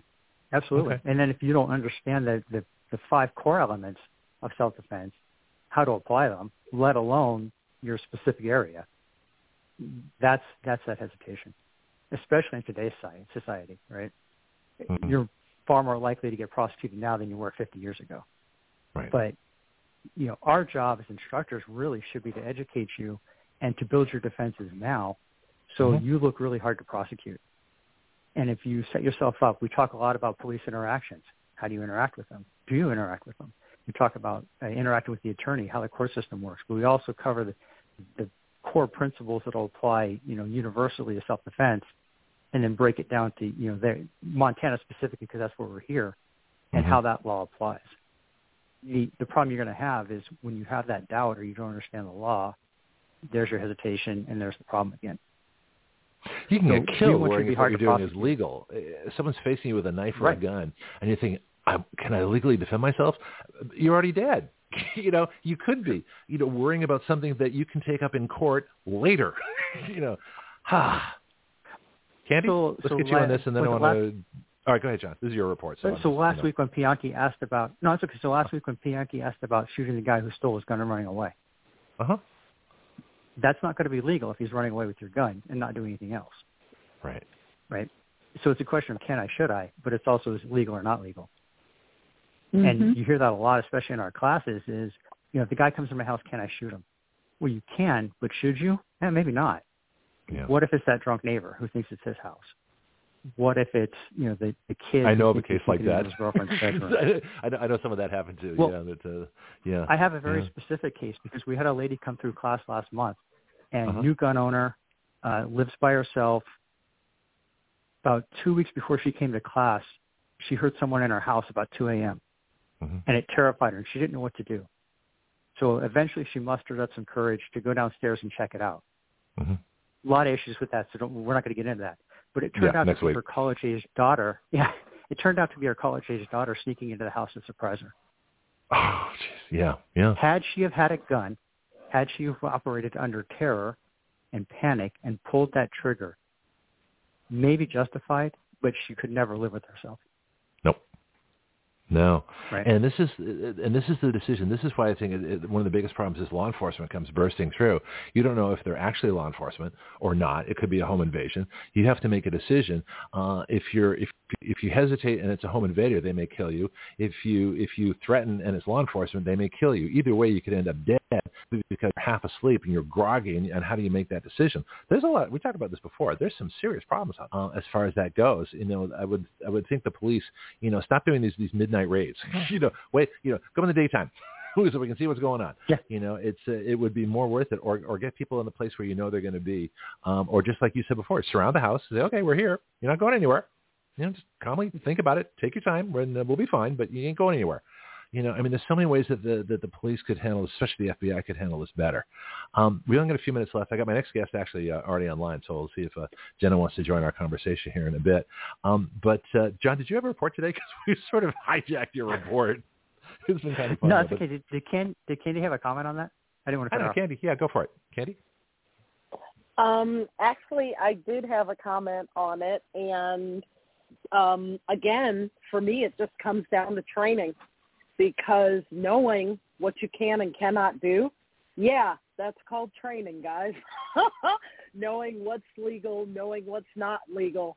Because I agree with you. I hear so many people in class, well, yeah, but was it i mean how big was the knife and and and will i get into trouble because i i pulled out a gun on a guy who had a knife and da da da da da and i'm just thinking okay hun all those questions that you're worrying about you wouldn't have time to worry about them because you'd be dead so yeah. you need to work on this stuff learn this stuff know this stuff long before that should I bring a gun to a knife fight day arrives.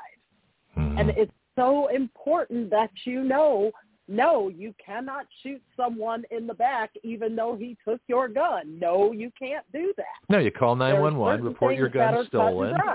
You know, they, they've got your gun registered anyway, so, you know, that's what you do.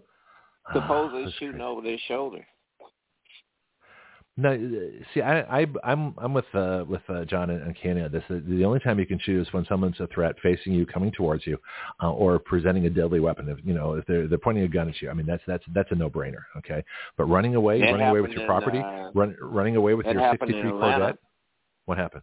Yeah, that happened in Atlanta at the Jack in the Box. The guy was running away and he put his gun over his about over his shoulder and shot at the shot at the police officer. So that's different. So they that's, had that's, to fire that's back. justified.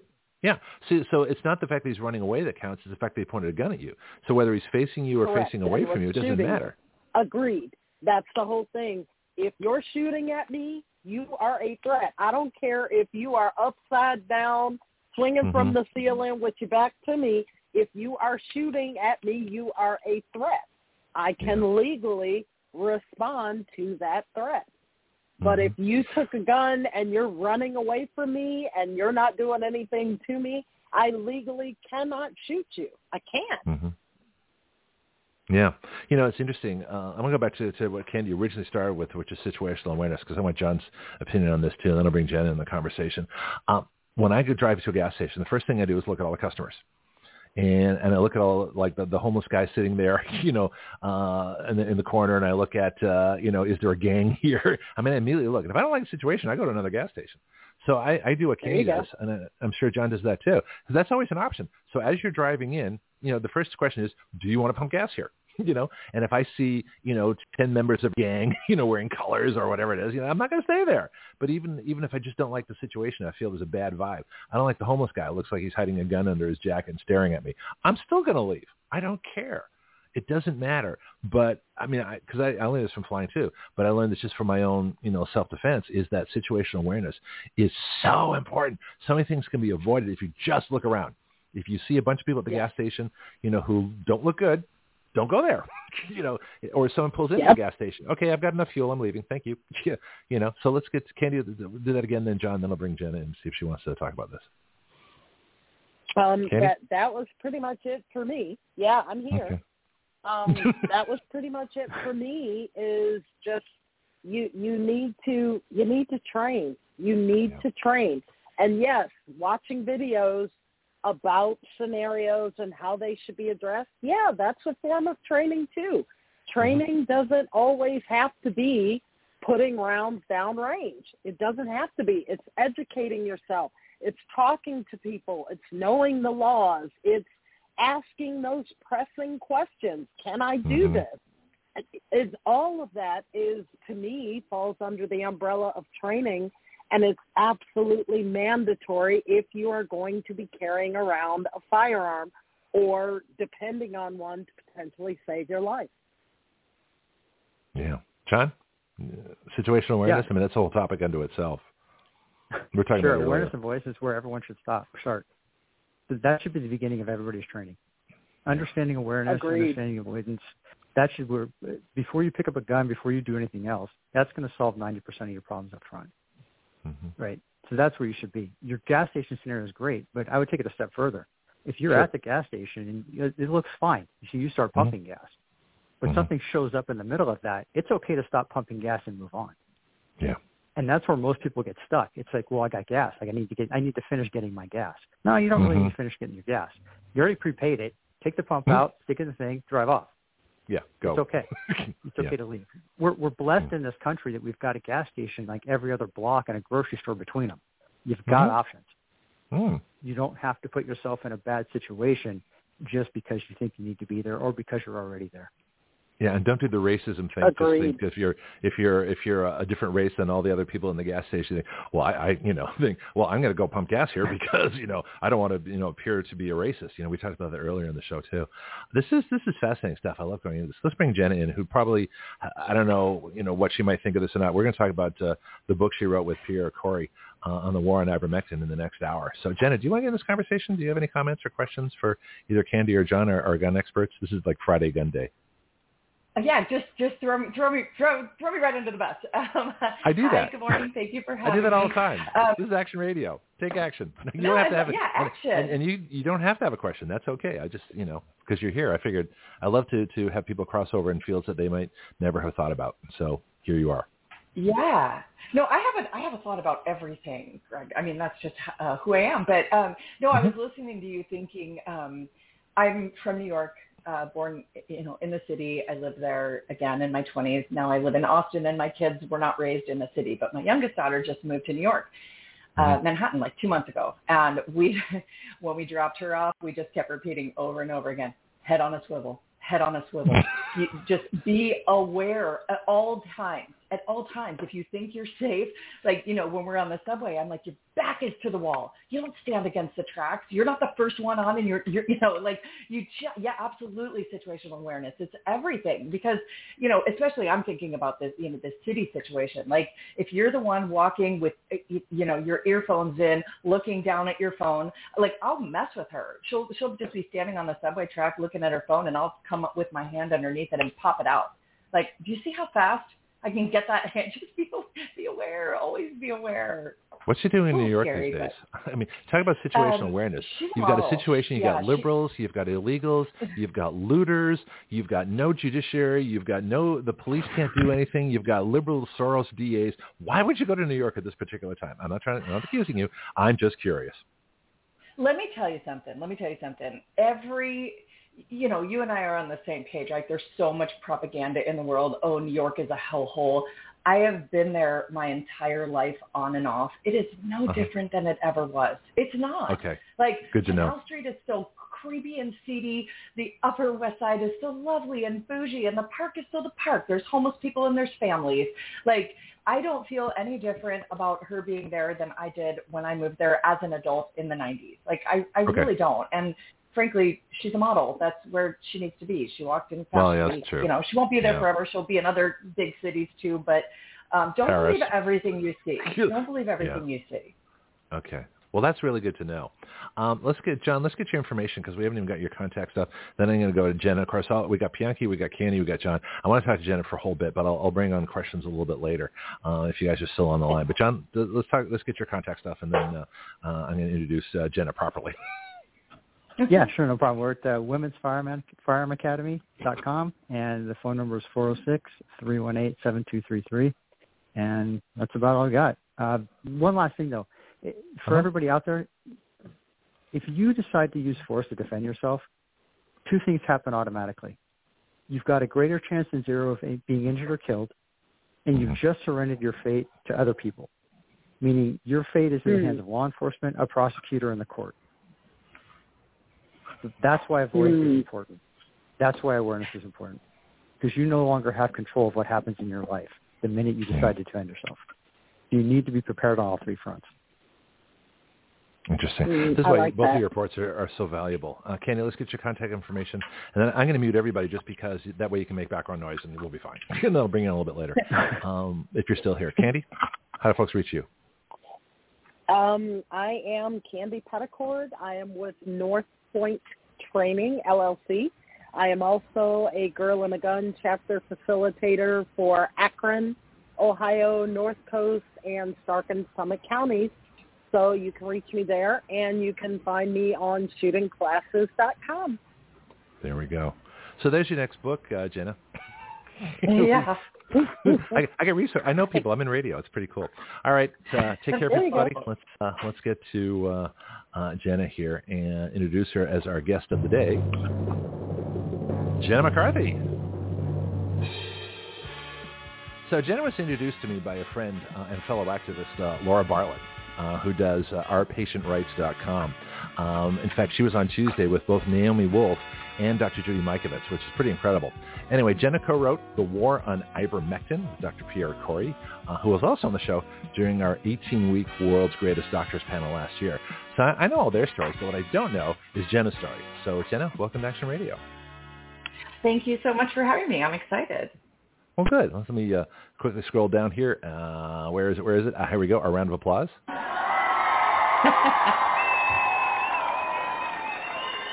That's my love language. That's my love language. I love recognition and, and props and kudos. Well, we're pretty friendly here, and this is again, it is the ultimate free speech zone. Um, now, I was trying to learn, you know, a bunch of stuff about you. And you sent me an article which I was able to read a little bit of before the show today. But things have been, this has been an unbelievable week with, with, uh, you know, national figure guests. It's been pretty incredible. But uh, I want to find out about you because yeah. uh, I'm curious. So let's let's get your story. So you write books, you co-author books, you write them yourself. What, what's your what's your specialty? Um, a little bit of everything. So I have a publishing background. I, as I was saying on the other topic, um, I'm from New York. I lived in New York. I worked in publishing. I was on staff at many magazines, and then I started a freelance career mm-hmm. 25 years ago. Um, and then, of course, as you do, that that segues into books. So I've ghostwritten books. Right. I've written 18 mm. books of my own. Um, unlike some authors where, you know, they, they pick a genre and they stick with it, they're a crime writer or a thriller or, you know, romance, whatever it is. I have literally done everything. I have written memoir, nonfiction, fiction, middle grade fiction, children's picture books, medical expose, um, a little bit of everything. So romance prior novels? to Come on, tell me. You write romance no, novels? actually not romance, not romance. Although apparently that's where the she money looked is. deep so into her eyes someday. with wanting, ple- wanton pleasure. She stared up, No, I saying, will tell you, no." I have a lot of author friends, and when Fifty Shades of Grey came out and it was so successful, I had Mhm. so many friends going, "We could do this. Like it's so bad. We could, we could absolutely." And we tried, and we're like, "I can't do this. So cringy. I just, I can't, I can't." So, I, I that is the one genre. Thank you for pointing out to me that is never, never to have even under, even under a pseudonym. Like I have a friend who writes a lot like I do, and she's like, "We could just." pick a pen name and we just like whatever it'll be embarrassing but we'll do it and we tried and we were like nope nope it's not happening so Can't do it. huh? um, which is probably a blessing how about yeah. a comedy romance? So- how, how about a comedy romance? You know, maybe we'll combine I have genres. done some of that I have done We'll do like a political romance. You know, make it a comic uh, thing. I, this, this possibilities are endless. You know, we're creative here. That's what we do.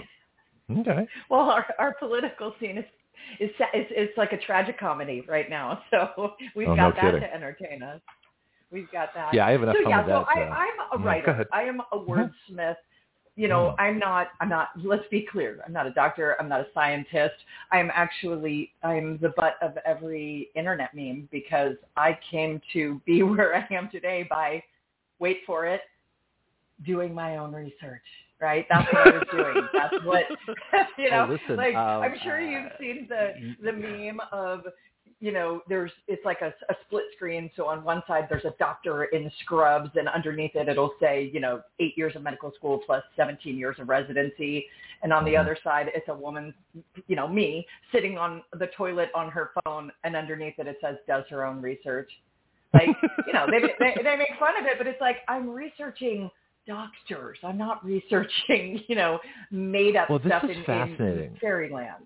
This is fascinating. I used to have a liberal caller that said, are you a doctor? I said, no, but I can read the studies. I said, I've read the Dr. Raoult study on, on chloroquine. I know exactly what it is, how it works, and I know that it cures COVID. Yeah. So I don't have to be a Yeah. doctor to do that. You know, my famous line is, you know, I'm not a meteorologist, but I know when it's raining. so, you know, That's uh, a good one. you can use that. The other one that that yeah, I heard online. I mean, yeah. Uh-huh. Go ahead.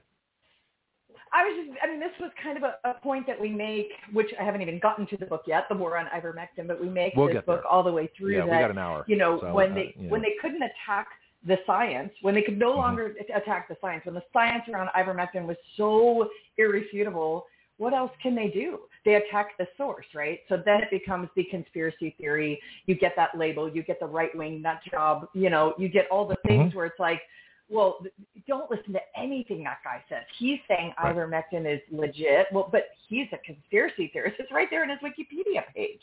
I mean, it's Yeah. absurd. yeah, yeah, exactly. Which is always the story. See, we don't use the term conspiracy theory here. We call them ongoing investigations. yeah. Yeah. Yeah. Of course, we now you, you a Wordsmith, you'd appreciate can that. We we we rename everything. The GOP is the gelding old party. Uh, RINO Republicans are transgender Democrats. You can use that one. Um, you know, I mean, uh, Dr. Fascist. I, I haven't used his name in, in probably two years. He's Dr. Fascist, the genocidal, psychopathic, avaricious, narcissistic, pathologically lying vaccine drug pusher. That's his full title. Oh, can use that too. that's You a like that good one? one. Yeah, yeah. I'll write That it is down a really good one. Get the podcast. yeah, but I wanted to establish your, your writing creds before we got into the book um, because everybody, a lot of people know Pierre Kory, and they're not as familiar with you, and that includes me. You know, mea culpa. Um, so I'm really glad that uh, that I got to introduce you. So so, but, but as a let's let's explore the writing a little bit more before we get in the book because we got. Do we have you for the full hour just to make sure? Yes. We do. You have me until 9:59. Okay, good. So in that case, so that I'll I'll I'll, I'll be brief. That last at 9:58, I'll start talking really fast. Um, Okay. ghostwriting. Ghostwriting.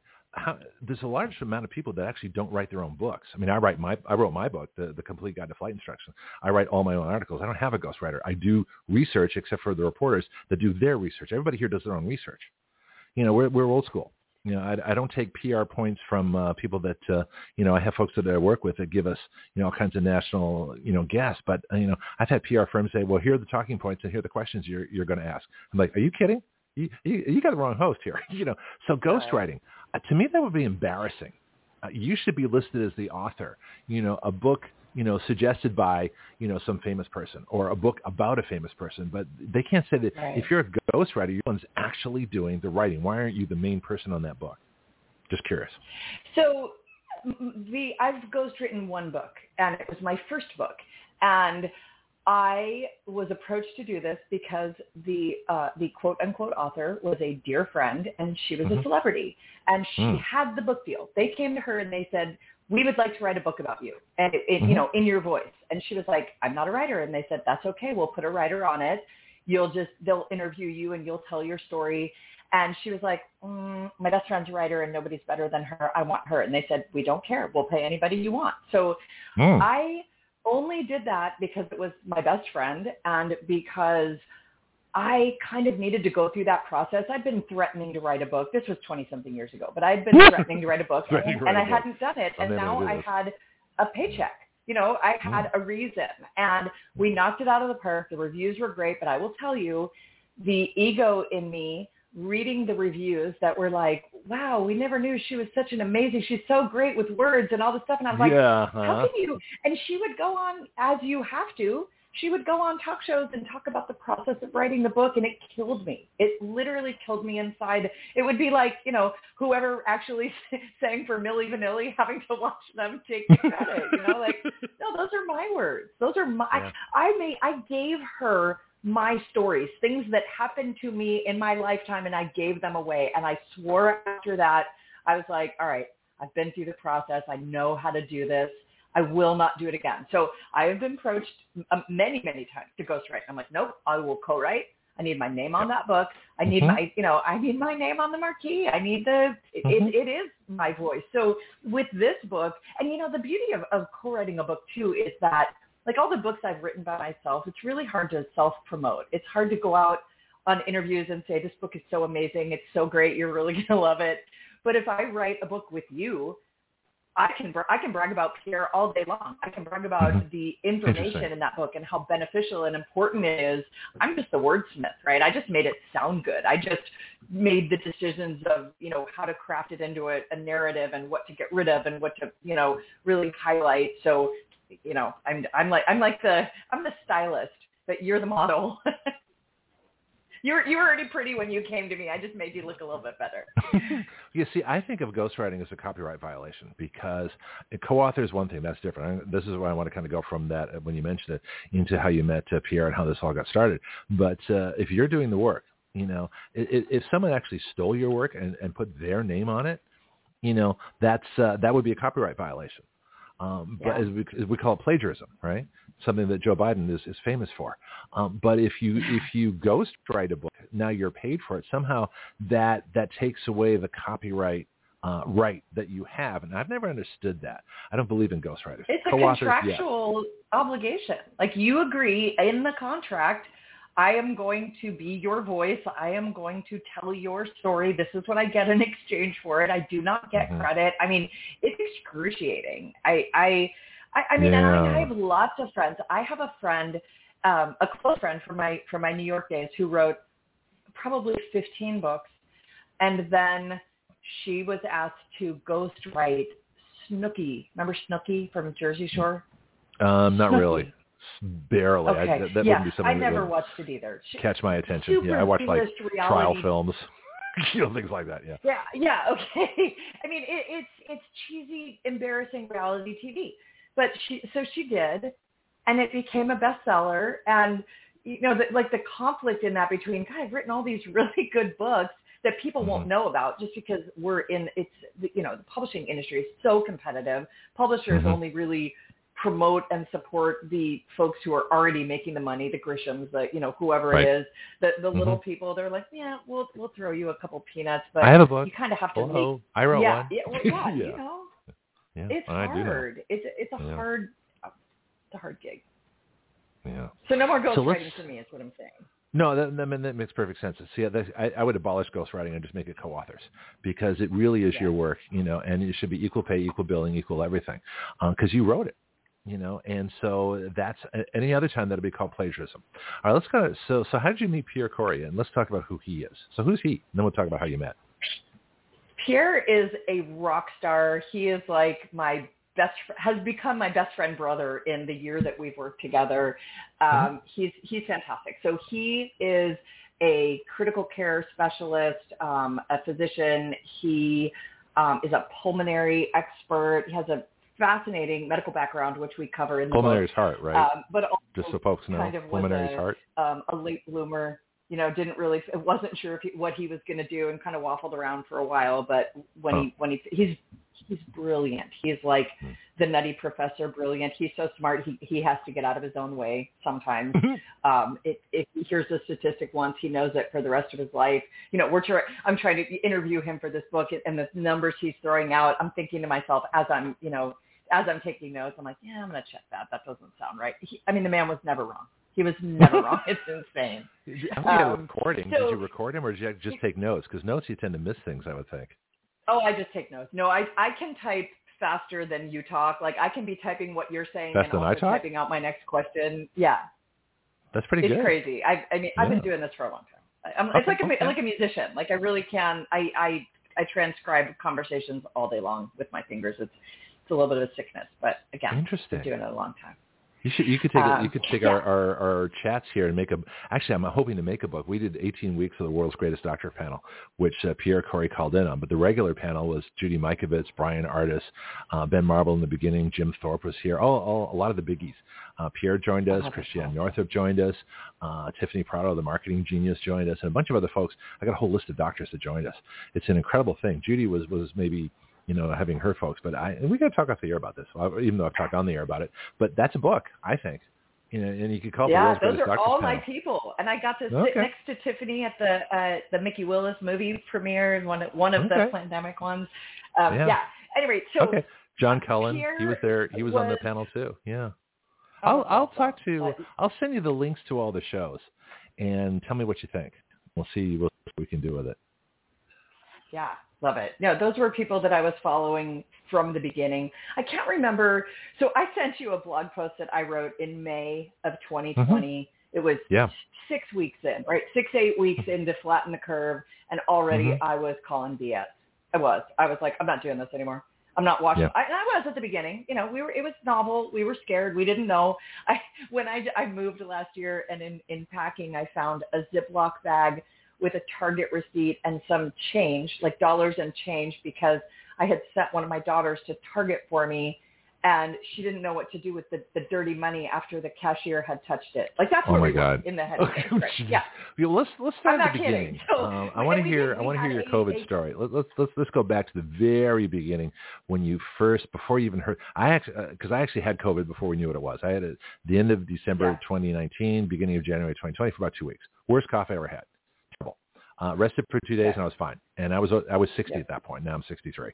Um, and so that was that was that was my experience. So I'll I'll tell you my story a bit. But I to hear your story. So where do you start? Where, where was your first interaction with the with the virus, SARS-CoV-2? What's your earliest memory? COVID hits um, like when when they very first started talking about uh, you know th- this is a thing and it might be coming to America. My husband Mhm. was about to go to California, and I was like, Mm. maybe you shouldn't go. I don't know if I want you on a plane. And it was like his trip was like ten days out or something. And he Mhm. he's Mister like milk doesn't go bad. Expiration dates are just for fun. You know, he has no fear in life. He has no Yeah. fear. Yeah. So That's I was funny. like, I don't know, I don't know. So it's the day before he's going, and now it's kind of it's everywhere. It's every news story. There's multiple cases in the United States, and you blah blah blah. So I was like, are we like what, I'm just gonna go mid-January or mid-February 2020? What, what time period are we talking about? Mid-February. Okay, right. February. So I said, you know what? I'm just going to go get you some Clorox wipes. Just wipe off your your area on your plane. I, I mean, I don't know what I'm doing, right? I told you, not a doctor. So I Mm-hmm. go to Target, no Clorox wipes. I go to Randall's, I go to HEB, I go everywhere. There's no Clorox wipes. So I'm, I come home and I'm This is googling. an airborne like, virus, so that wouldn't make- matter anyway. That's the funny part about it. it. Is like all that cleaning stuff We was for nothing. Oh, It, yeah, I, I mean, the whole thing, the whole thing is so stupid in retrospect. I, I get angry even admitting that I fell for it for 30 seconds, but I did. And I did, you know, it, it can't Okay, hurt allowed. you to extra You're wash allowed. your hands. It can't hurt Yeah. you to, you know, do these things. So Yeah. he goes and he comes back and, you know, we were still kind of, I mean, we were still kind of like, you know, we were very social and friends would say, do you want to come over? You can come in through the back door. And, and I was like, "C- come in, like come around the back and we'll just hang out on the patio. And Mhm. I, I would be like, well, I mean, what, I'm to not, you're not going to let me use your bathroom if I have to pee? Like, this is so silly. We're not like these germ vectors. We're not, it, it, it nothing made sense. So because I am a researcher, I just started looking for things. One of the first things I found was an interview with Tess Lawrie, who, uh, if you haven't had her on, she's just, she's fantastic. I'm not She's- familiar she's with her. Featured prominently in the book. Um, Okay, she so, yeah. is, uh, she was like a, a, what's the word? I can't think of the word. Um, an Introduce us. advisor to the World Health Yeah. Organization. She's started multiple. She's a doctor. Um, I Mhm. saw an interview with her about some guy that was uh, trying to talk about tackling, you know, all the hesitancy around this virus. Like people aren't taking it seriously enough, and they Mhm. thought she was going to be like, "Oh no, you need to lock yourself in your houses," and she was like. No, we're completely blowing blowing this overblowing this. It's a it's a flu, and you know. So I was like, okay. Exactly. Interestingly enough, It's a flu you- bug, I- people. yeah, Yeah. but And it's not even as I bad mean, as, as real flu bugs. you know, that's No, that's it, exactly, exactly. So Yeah. from day one, I'm watching all these numbers and I'm hearing doctors, you know, say the people who are having a really hard time with this have all these comorbidities. And so I just started doing what I do, which is uh, what what is it what is it called? Poke the bear. I think that's that's what it's called. Yeah. What I do, like, hey guys, you, you, I know what you're seeing on CNN and even Fox and MSNBC. I know what you're seeing, Yeah, but it's but all wrong. there It's all are wrong. other people out here saying something different. Like, why why wouldn't you be open to both sides? And from day one, Greg, the Mm-hmm. the animosity, the vitriol, the you are evil, you are selfish, get your vaccine or stay at home. I hope you You're gonna kill die. Like, grandma. what? You're to What? kill grandma. Yeah. Yeah, right. Yeah. Yeah, yeah. Yeah, I mean, and it was it was it it was so clear to me that it was such an intentional. It was divisive. It was virtue signaling. It was Mhm. you were either good or you were bad, or you Mhm. were selfish or you were noble. And it, you know, the, the so I sent you the thing I wrote. The very first thing I wrote was a blog post the title was I Will Drive. And the analogy I made was, yeah, there, it's, it's, sometimes it's dangerous to get behind the wheel, right? People die in car Mm. accidents every single day. Every single day, people die in car accidents. Now, if you said to me, hey, Jenna, listen, tomorrow my elderly grandmother is going to be driving around and she's a terrible driver. She can't see at all. Will you do me a favor and stay home so that she can get where she's going? I would go, you're smoking crack. No, your grandmother needs to not drive, honey. Yeah. That's what needs to happen. So my point was, since when do we quarantine healthy people to That was my protect question. the vulnerable? We don't. That was exactly If my question. You can't cor- and constitutionally you can't do it. So my big my legal background, although I'm not a lawyer, although I play one on the radio. I mean, I, I write legislation. I, I, here's what I say: so you can use this line too. I say that I am uniquely unqualified for everything I do here at Action Radio. I don't have a communications degree. I don't have an English degree. You know, I don't have a, a broadcast degree.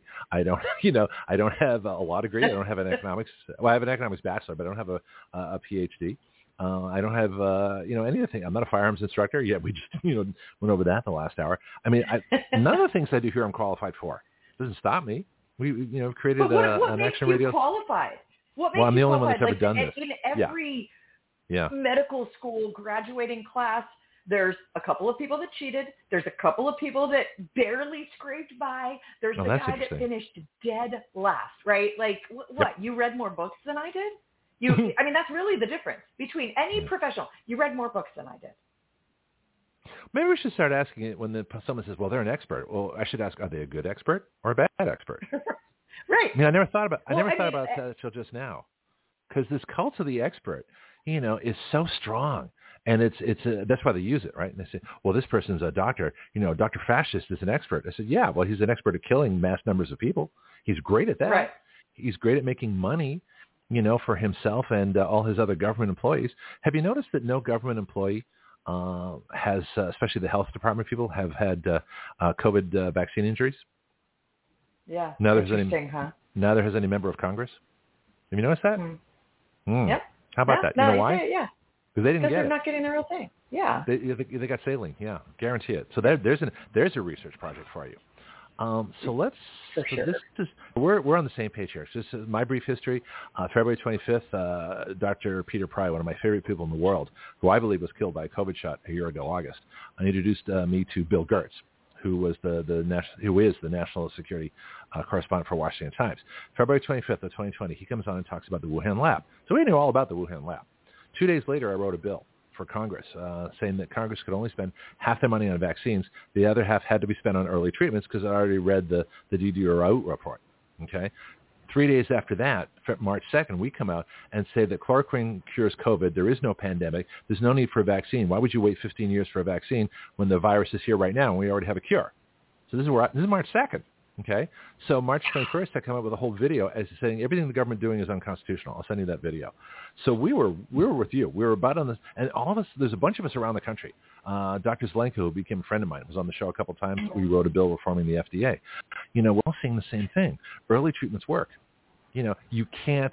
You, you, there's no reason to go through this this uh, warp speed you know, Trump was totally deceived, totally lied to. And for some reason, he went along with this. But there was no reason for any of it. Peter Navarro had 80 million hydroxychloroquine tablets ready to go. We had to stop COVID. And I have the CDC chart, which, which goes on every show that I do. I've got the CDC chart showing that the death rate for COVID um, by July of 2020 was pretty much zero. It's right there. It's their own chart. You can't find yeah. it anymore. Pierre I've got says it. early Go ahead. in our book, like the the the war on ivermectin was not the first skirmish.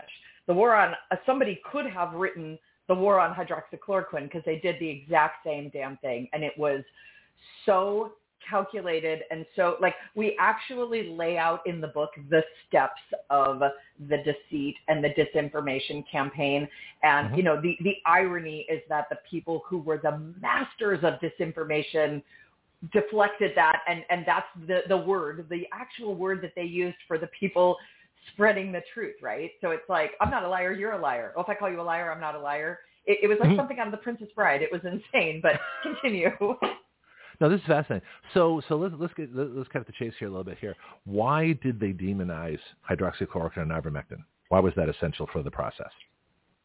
Because the only way they could have gotten the fake emergency use, authorization, the EUA that they got for the bait and switch vaccines. I mean, the whole thing is a sham anyways, but you, they could not get emergency use. In other words, the ability to force it down our throats within, with, without the necessary and proper safety and efficacy testing. The only way you can get that EUA is if there is not a single alternative. If there is a treatment, a viable treatment that can be shown to be effective, you cannot have EUA. Why? Because there's no emergency need for it. We have a treatment, right? But they needed to say, there, this virus is going to kill people. We absolutely have to just get this vaccine out as soon as we can. There's nothing else that could possibly help. Like, you know, they, they used all the fear porn. And in order to do that, they did, again, all the things that we outline in the book. They they they used fraudulent trials. They changed the endpoints. They corrupted the journals that were you know report quote unquote I'm using air quotes reporting on the studies. They made every bastardized every uh, positive study on ivermectin and hydroxy. You know they, they just they did they pulled every trick in the book. They pulled every trick in the book.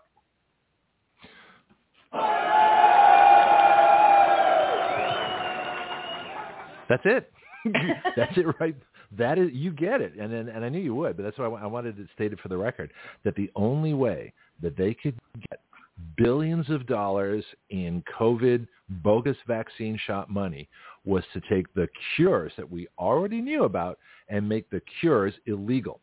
Because by doing the only way they could make their illegal so-called vaccine, the messenger RNA shot, the only way they could make the COVID shot legal was to make the legal cures, which had already been proved, and the keyword is approved, they had to make those illegal so that they could get their emergency use authorization. So that is yep. that is the ultimate fraud. That is the medical holocaust right there. They took the cure, yeah. knowing it was the cure, both of them, ivermectin, we'll get on to exactly what ivermectin is in a second, but they took the cures that they knew were the cures. Fauci even said so back in 2005. Dr. Fascist, excuse me, I misspoke. Dr. Fascist said in 2005, hydroxychloroquine cures COVID cures uh, SARS-CoV, uh, I think, one at the time. So they, we know they knew. Judy Mikovits has got this all outlined in Plandemic. She knew. They knew. Oh, yeah. You know, so everybody that knew exactly what's going on knew that they were lying, that they had to lie, they had to demonize the one cure so they could bring about something that was not only a cure, but actually spreads the disease so they could market more of it. It is a medical oh, yeah. holocaust. So let's be really clear about that. Um, and I know you and I agree on that. So what's ivermectin? Um, it was initially developed, won the Nobel Prize, incidentally, um, as an anti-parasitic. um, yeah, how, how about that? And then you know the the two doctors that recently were awarded the Nobel Prize in medicine for the for the deadly mRNA technology. not not Robert Malone, two other the ones that actually uh, worked on the part of that technology that enhances the spike protein and kills people. So that's oh, so, so, so, so, in other words, this is medicine reverse, folks. So this isn't the, the yeah. Nobel Prize for medicine. This is the Nobel Prize for anti-medicine. This is the Nobel Death for Prize. murder. Yeah. Yeah. Yeah. The murder prize. So yeah. ivermectin was um, it was studied in human and veterinary form, incidentally, um, mm-hmm. and it was it was uh, intended to treat parasitic infections. It was mm-hmm. almost exclusively responsible for eliminating river blindness and all mm-hmm. sorts of other horrible you know, parasites, lice, scabies, stuff like that. Mm-hmm. Um, and, and, but had already shown antiviral promise as well as anti-cancer. By the way, uh, another thing that hmm. they don't want people to know about because oh, it's can't cure cancer. We, we got too much chemotherapy money. Yeah, can't cure cancer. Oh, There's exactly. another book for you. Yep. Yeah, you know, it, it's funny. I, I make these these really um, uh, superficial analogies all the time, but this is a true story. I worked in fashion and beauty for years, and I hmm. remember um, interviewing a designer once because they had made these stockings, women's stockings, pantyhose, whatever you call them, and they were absolutely amazing. I was like, I've never had stockings like this that that don't run, and they're like, oh, we can make stockings that don't run all day, every day. But you'd buy yeah. one pair and you'd never need another pair of stockings. Yeah, the, the original stockings, like, the oh. nylon stockings, didn't run. That was that was uh, uh, that was one of the problems for them. They they'd make them and, no, and yeah. women didn't never buy new ones. Yeah, because they were yeah, they, they didn't have the built-in obsolescence. Yeah. Exactly. Yep. So what did they do? Yep just make them just a little bit flimsy. And you know, you can you can buy the twenty dollar pair that seems outrageous, but you might be able to wear those four or five times. Or you can buy the ninety nine cent pair. They're going to run before you leave the house. You're going to have to bring two extra pairs in your purse for when you How about just not wearing stockings bootstrap, at you know. all? How about just not Yeah. wearing stockings? You know, that that's another option Yeah. too. Yeah, conditioning. You know, it's fashion, Greg. You can't, you can't. Well, I don't. I haven't worn stockings in years, but you know, back in the day, that was a thing. So yes, they they they wanted to hide all of this, um, and ivermectin, of course, was off patent. It it What's there, that mean? there has What's it is like the safest, meaning um, anybody can make it. You can make generics, right? So when Okay. when a drug manufacturer has a brand new drug, they own the patent for X amount of time, and they can charge ungodly, obscene amounts of money for it. Once the patent expires, that just means any other competitor with a you know a, a cooktop and a recipe can make that and therefore you're, it's what the market will bear, right? So it, it's supply and demand and how many people can make it. And now ivermectin, ivermectin was down to pennies.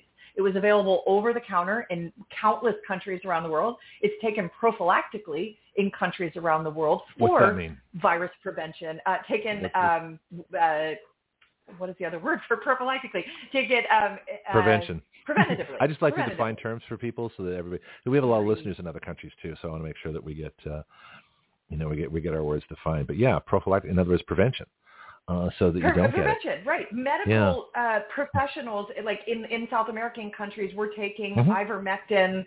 You know, as a preventative, they'll take one dose a week rather than taking a course of five days or whatever it is. Mhm. But that was one of the ways they they falsified the ivermectin studies. This was so interesting to me in researching this book. In all the South American trials, they would uh, quote unquote have a placebo group, right? And then Mhm. they would give the other groups ivermectin. Well, guess what?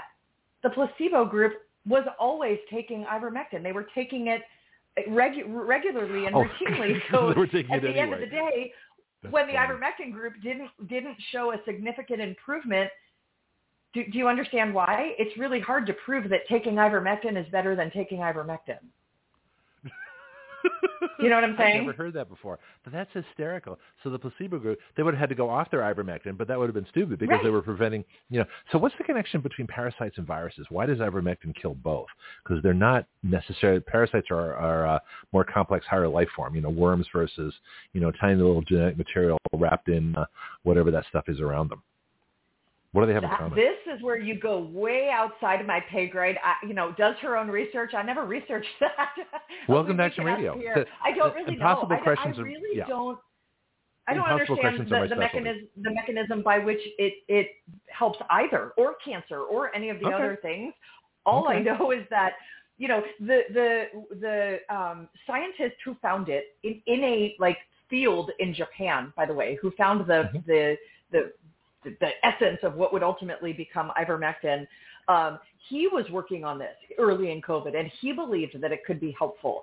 And Merck was the original uh, pharmaceutical company that made ivermectin. Obviously, like I said, it was already off patent at this point in the early 2000s, uh, 2020, excuse me. But um, So it's like 60 the, years the old, right? This has been around for Merck. It's been around for Uh, like 60 40, plus years, right? 50 years. Yeah. Okay, Yeah, it's on Okay. the WHO list of essential medicines. It is. It, it has been administered billions of times. I don't think Except there's ever been a death associated with ivermectin, as far as Well, I see, know. that's the other question too. So even if you're not sick with COVID, even if you don't have parasites, taking ivermectin is not going to hurt you. I give it to my kids all the time, all the time. Yeah, They're like, right. "Oh, my, my throat's a little scratchy. Here you go, take some ivermectin." So what is ivermectin? for real. You- I I, mean, I know this may not be your, your field either, but chemically, what is it? What, what kind of a compound is it? Is it purely manufactured? Does it occur mostly in nature? Do they take like an herb and you know add stuff to it? What, what is it? It was some sort of plant matter that that this Japanese scientist found in. It was like at the edge of a golf course or some crazy thing. Like he would just go around the world taking soil samples and looking for like the whole chapter on that in this book is insane. It's like if it wasn't this one person on this one day after a rain in this hemisphere at this time of year, it never would have been discovered. Like it's, it, it really is an interesting story. Um, but like I said, I, I'm just the wordsmith. I don't understand No, the it's okay. mechanism of it, so. I would So be you- you know, foolish to even uh, pretend. And don't worry about what you Um, don't know. I am known for asking impossible questions. I do it. Uh, Derek, my, my financial guy, gets constantly frustrated. He's like, Frank, I haven't looked that up. You know, we'll just do it next week. I don't care. You know, we'll just we'll have you Yeah. back. L- listen well, to the and I told you, I have no problem saying that's not my wheelhouse. I'm not good at that. exactly. I don't know no, that. that's fine. I Yeah, I, I, I have yeah. to do that. So But, anyway, we uh, got, we got a, a go ahead. little bit off track, but I wanted to finish very, very quickly the Sure. story of how I got to be so lucky to be able to write this book with Pierre because honestly, I, I say all along, like I feel like like I am the dorky, nerdy kid, the, the dorky, nerdy freshman, and the the senior football, uh, the quarterback asked me to prom. Like what? Because I, he was You- like you're the like the god to me. He was Padawan. hero. Is like. Star Wars Padawan. Yeah. Hmm. Strong in the No. force, you're going to be with Yoda. Hmm. Sorry, it's a I'm, hobby. I'm terrible at references. I'm terrible. But yeah, so Oh. I was just following him. I was, um, you know, just, oh, thank God that there are people out there testifying in front of Congress, for God's sake. I would share all of his stuff. Of course, then he founded the FLCCC, which is the uh, What's that? Frontline COVID Critical Care Alliance. Um, Mhm. And they were, from day one, they were putting together early treatment protocols. They were advocating for you know, that you don't need to go to the hospital. And if you do go to the hospital, this is what you need to ask for. Don't let them give you this. Like, I just felt, Yeah. wow, here are these people that I respect so much. They're being demonetized, deplatformed, demonized for trying to help people for free. Like, if I see one more person on Twitter, like I'll, I'll re- retweet stuff that Pierre tweets. And, and of course, 99% of it is, oh my gosh, you're amazing. You're a hero. You're a lifesaver. But there's always Mhm. some jackass that will say, okay, grifter. And I'm like, do, do you have a dictionary? Yeah, it's horse medicine, man. know what a- what do you, Do you know we- what a we give horses grifter is? Like that's Yeah. somebody who's trying to profit off of Yep. off of a situation. This man has done nothing but travel the world. He lost three jobs. He lost his certification. Like he, he lost the career he loved. He was an academic doctor. You know, he was a, a, a teaching doctor, which was his passion. Can't do that anymore because he, Hmm. you know, you know. So it's like, and and you think, I mean, people will say, oh, well, you prescribe ivermectin. Dr. Kory prescribes ivermectin. Yeah, it's a generic off-patent medicine. The, the whole prescription is twelve dollars. He, he's not getting a kickback for that. That's not Mhm. like the Paxlovid. That's not one of the ones that oh, you know the the. I mean, oh my gosh, we we could go on for years and years and years about all the, the dirty well, doings of the I mean, I- pharmaceutical companies this, and this, this is just our, our first, uh, you know, meet. We're gonna we're gonna do a lot more of these. Um, do you talk about in the book the what we call here the remdesivir ventilator death march? You talk about that at all? oh oh yeah oh yeah. Okay. And you know, Pierre, he, we had a line in the book. Are we allowed to, to be profane on this podcast? Oh yeah, go for it. Like really profane or just a little? I got I got to be no, clear. you can be really profane if it's justifiable. I don't like a lot of f bombs being dropped gratuitously, but if you've got a real reason for doing it, go for it.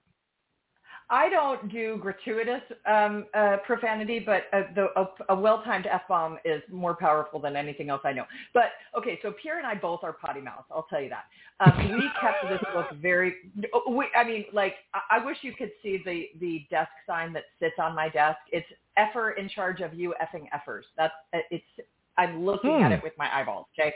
Mhm. Um, I, I'm my mm-hmm. kids gave me that. I mean, like I'm a potty mouth, and so is Pierre. So, but we knew that we had to keep this book kind of clean. So, he, he, we have this whole section about the whole ventilator thing, and it it, it it enrages him because people were venting people too soon. They were venting them too long. They were venting them without studying the what doctors call the work of breathing, which is you can't just go by oxygen level. You have to go by all these other things, and they weren't. They were arbitrarily picking a number. If your oxygen saturation goes below whatever it was, 92, you're on a vent. And you know, Pierre said, if I had, we took this line out, but I loved it because it's so Pierre. He said, people come up to me all the time and they say, a ventilator killed my grandmother. And he's like, a ventilator did not kill your grandmother. A pussy ass doctor killed your grandmother. A pussy ass doctor that wouldn't do his own research, that wouldn't doctor, that wouldn't use his own innate intelligence and experience and say, you don't just arbitrarily stick a tube down somebody's throat just because of a of, of this number. And but people were like, but that's the protocol. That's what the hospital's saying. So the hospital was every hospital. They were they were given money. They were incentivized. They they you know the more people they had on vents, the more money they got. The more people that died, the more money they got. I mean, it was it, it was just a killing machine. It was a killing machine. And the people like Pierre and Mary Talley Bowden and Paul Marik and you know all the people that you've had on your show that were out there Mhm. saying, Haven't had "I'm Paul yet. watching this. I'm Yeah. oh he's Paul is so dear. Paul, Well, I think Marik you're going to introduce me to people too. So I mean, that, we'll, we'll be talking off the air. There's some folks I want to talk to. Yeah. honestly, I, I have the biggest crush on on Paul. He's so, such a sweet man. If you Paul Mhm. Marik is um, he is, I believe, the most published critical care doctor in the world. He created a a protocol for sepsis that literally changed the industry. Uh, The the I'm going to get these numbers wrong again because Pierre could whip them out forward and backwards and tell you them in Mhm. French. But um, Well, I'll get him for an hour sometime. ho- Yeah, we'll we'll get him on. Yeah. Hospital deaths associated with sepsis before Pierre, uh, excuse me, before Paul's protocol were like 80%, and they went down to like eight. I mean, the man is Wow. just a wonderful genius, and every time he testifies, he's testified in front of Congress multiple times too. He cries. He's like, he's just such a sweet man, and he's so passionate about this, and he too has lost everything. He's been discredited. They actually went back at the height of COVID and they tried to get his his original work on sepsis discredited. They tried to say his studies were fraudulent, Of and course. doctors around the world were like, "Hell no!" Like now you've gone too far. You have gone too far, and so they wrote this open letter and they got that shut down. But I mean, it, it, it was it, it's all documented in the book, but honestly, it's so it's almost unfathomable, even to this day, even after knowing all the evil and that they let people die. They let people die on ventilators. They let people die by no, they killed him. all these They didn't let him die. They treatments. killed him. Yeah, Let- let- no, they, let's yeah, be they, they here. did.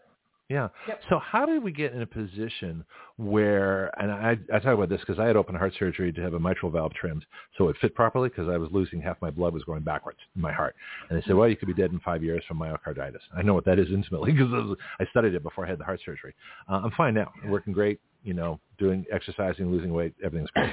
Uh, so that part of medicine worked. Then they gave me blood thinners that almost killed me when my chest filled up with fluid, uh, and we drained it rather than put me on a ventilator. But today they would have put me on a ventilator and killed me. You know, so I'm I'm intimately aware of this. But what happened in medicine between when I had really good heart surgery um, in 2016 and 2019 when they released COVID in 2020, uh, they had COVID in 2021. They were giving out the, the COVID death shots. What happened to medicine that they changed the incentive from saving people's lives to killing people? What did you, did you tell that story at all?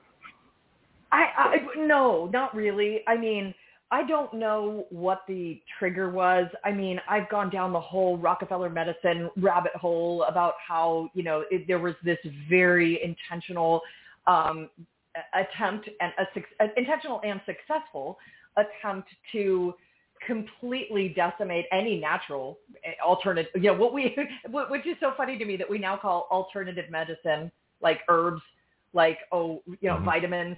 You know, Yeah, and, call and that this is something we we start at That the very medicine. beginning of the book. Pierre Yeah. talks about you know how how he was trained in medical school 30 years ago, right? Like How was he trained? vitamins were a joke. They were a scam. They were a scam Huh. industry. Of course they didn't work.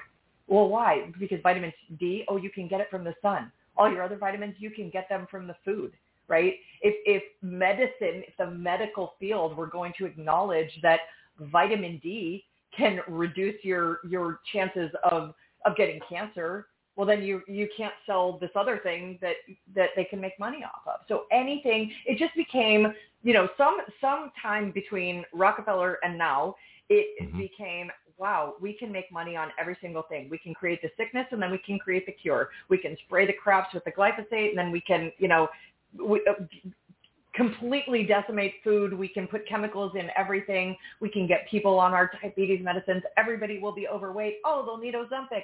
Like everything is create the sickness, create the cure. I don't know when that happened or or who was behind it. Well, it's not it, really frankly, create the cure. It seems to be more the perpetuate treatment, the right? There is disease. no cure. They don't want to Because well, now here's the people that I know that have gotten flu have gotten flu shots. The people that I know that have gotten COVID got COVID shots. So it's worse than that. I think these are actually self-perpetuating marketing devices that give you the very thing they tell you they're trying to prevent. There's nothing more Well, dangerous yeah, for, I mean, for COVID than a true, COVID but shot. not true. Like Okay, everybody in my family got COVID and none of us got COVID shots. Did we get it bad? No. Did we take ivermectin? Yes. But I don't think you can say only, excuse me, only people who got the COVID shot are getting COVID. Although No, I didn't. No, I didn't say Uh, that. Do what I'm saying is say, that think the COVID, the BS, shot, part of the shot is it's a marketing device to actually give you COVID and create variants. I think that's that's that's engineered in there. So I'm not saying that, you know. And for your family, I mean, how many in your family got COVID a second time? none of us, not one. Bingo, natural Yeah, immunity. none of us, not one. Okay. Yep. So, but people who got the COVID shot haven't got COVID multiple Five, times. six times.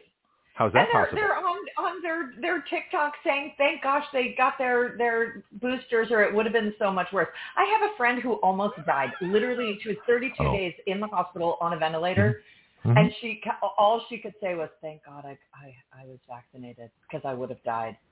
And I was like, "Oh, honey, no." Yeah, you never would have been in the hospital in the first place. hospital. Yeah, exactly. Yeah. Yeah. That's crazy. Hmm. Yep.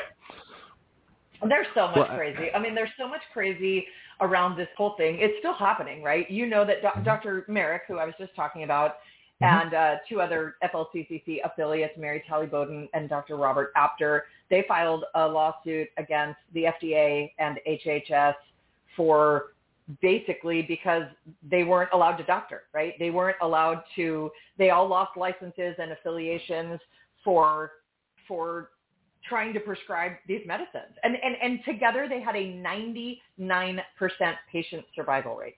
99%. They saw the two alone, um, Mary Talley Bowden and Robert Apter saw more than, excuse me, 9,000 COVID patients.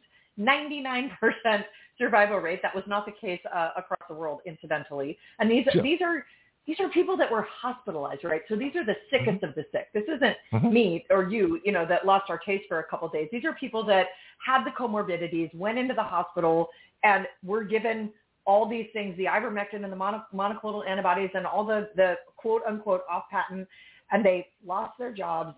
Excuse me. They were, you know, completely smeared. And so they sued the FDA and the HHS. And there it went to appeal. And basically the FDA lawyer, this, this just happened within a month, basically said the FDA cannot prohibit off off-label use of ivermectin and then added, but this doesn't at all mean that ivermectin is approved by the FDA. So think about that for a minute. These it's already three been doctors approved. won It's that already been approved. Yeah, Is that right? And doctors been have approved for 50 always Yeah. always been allowed to prescribe medication off-label.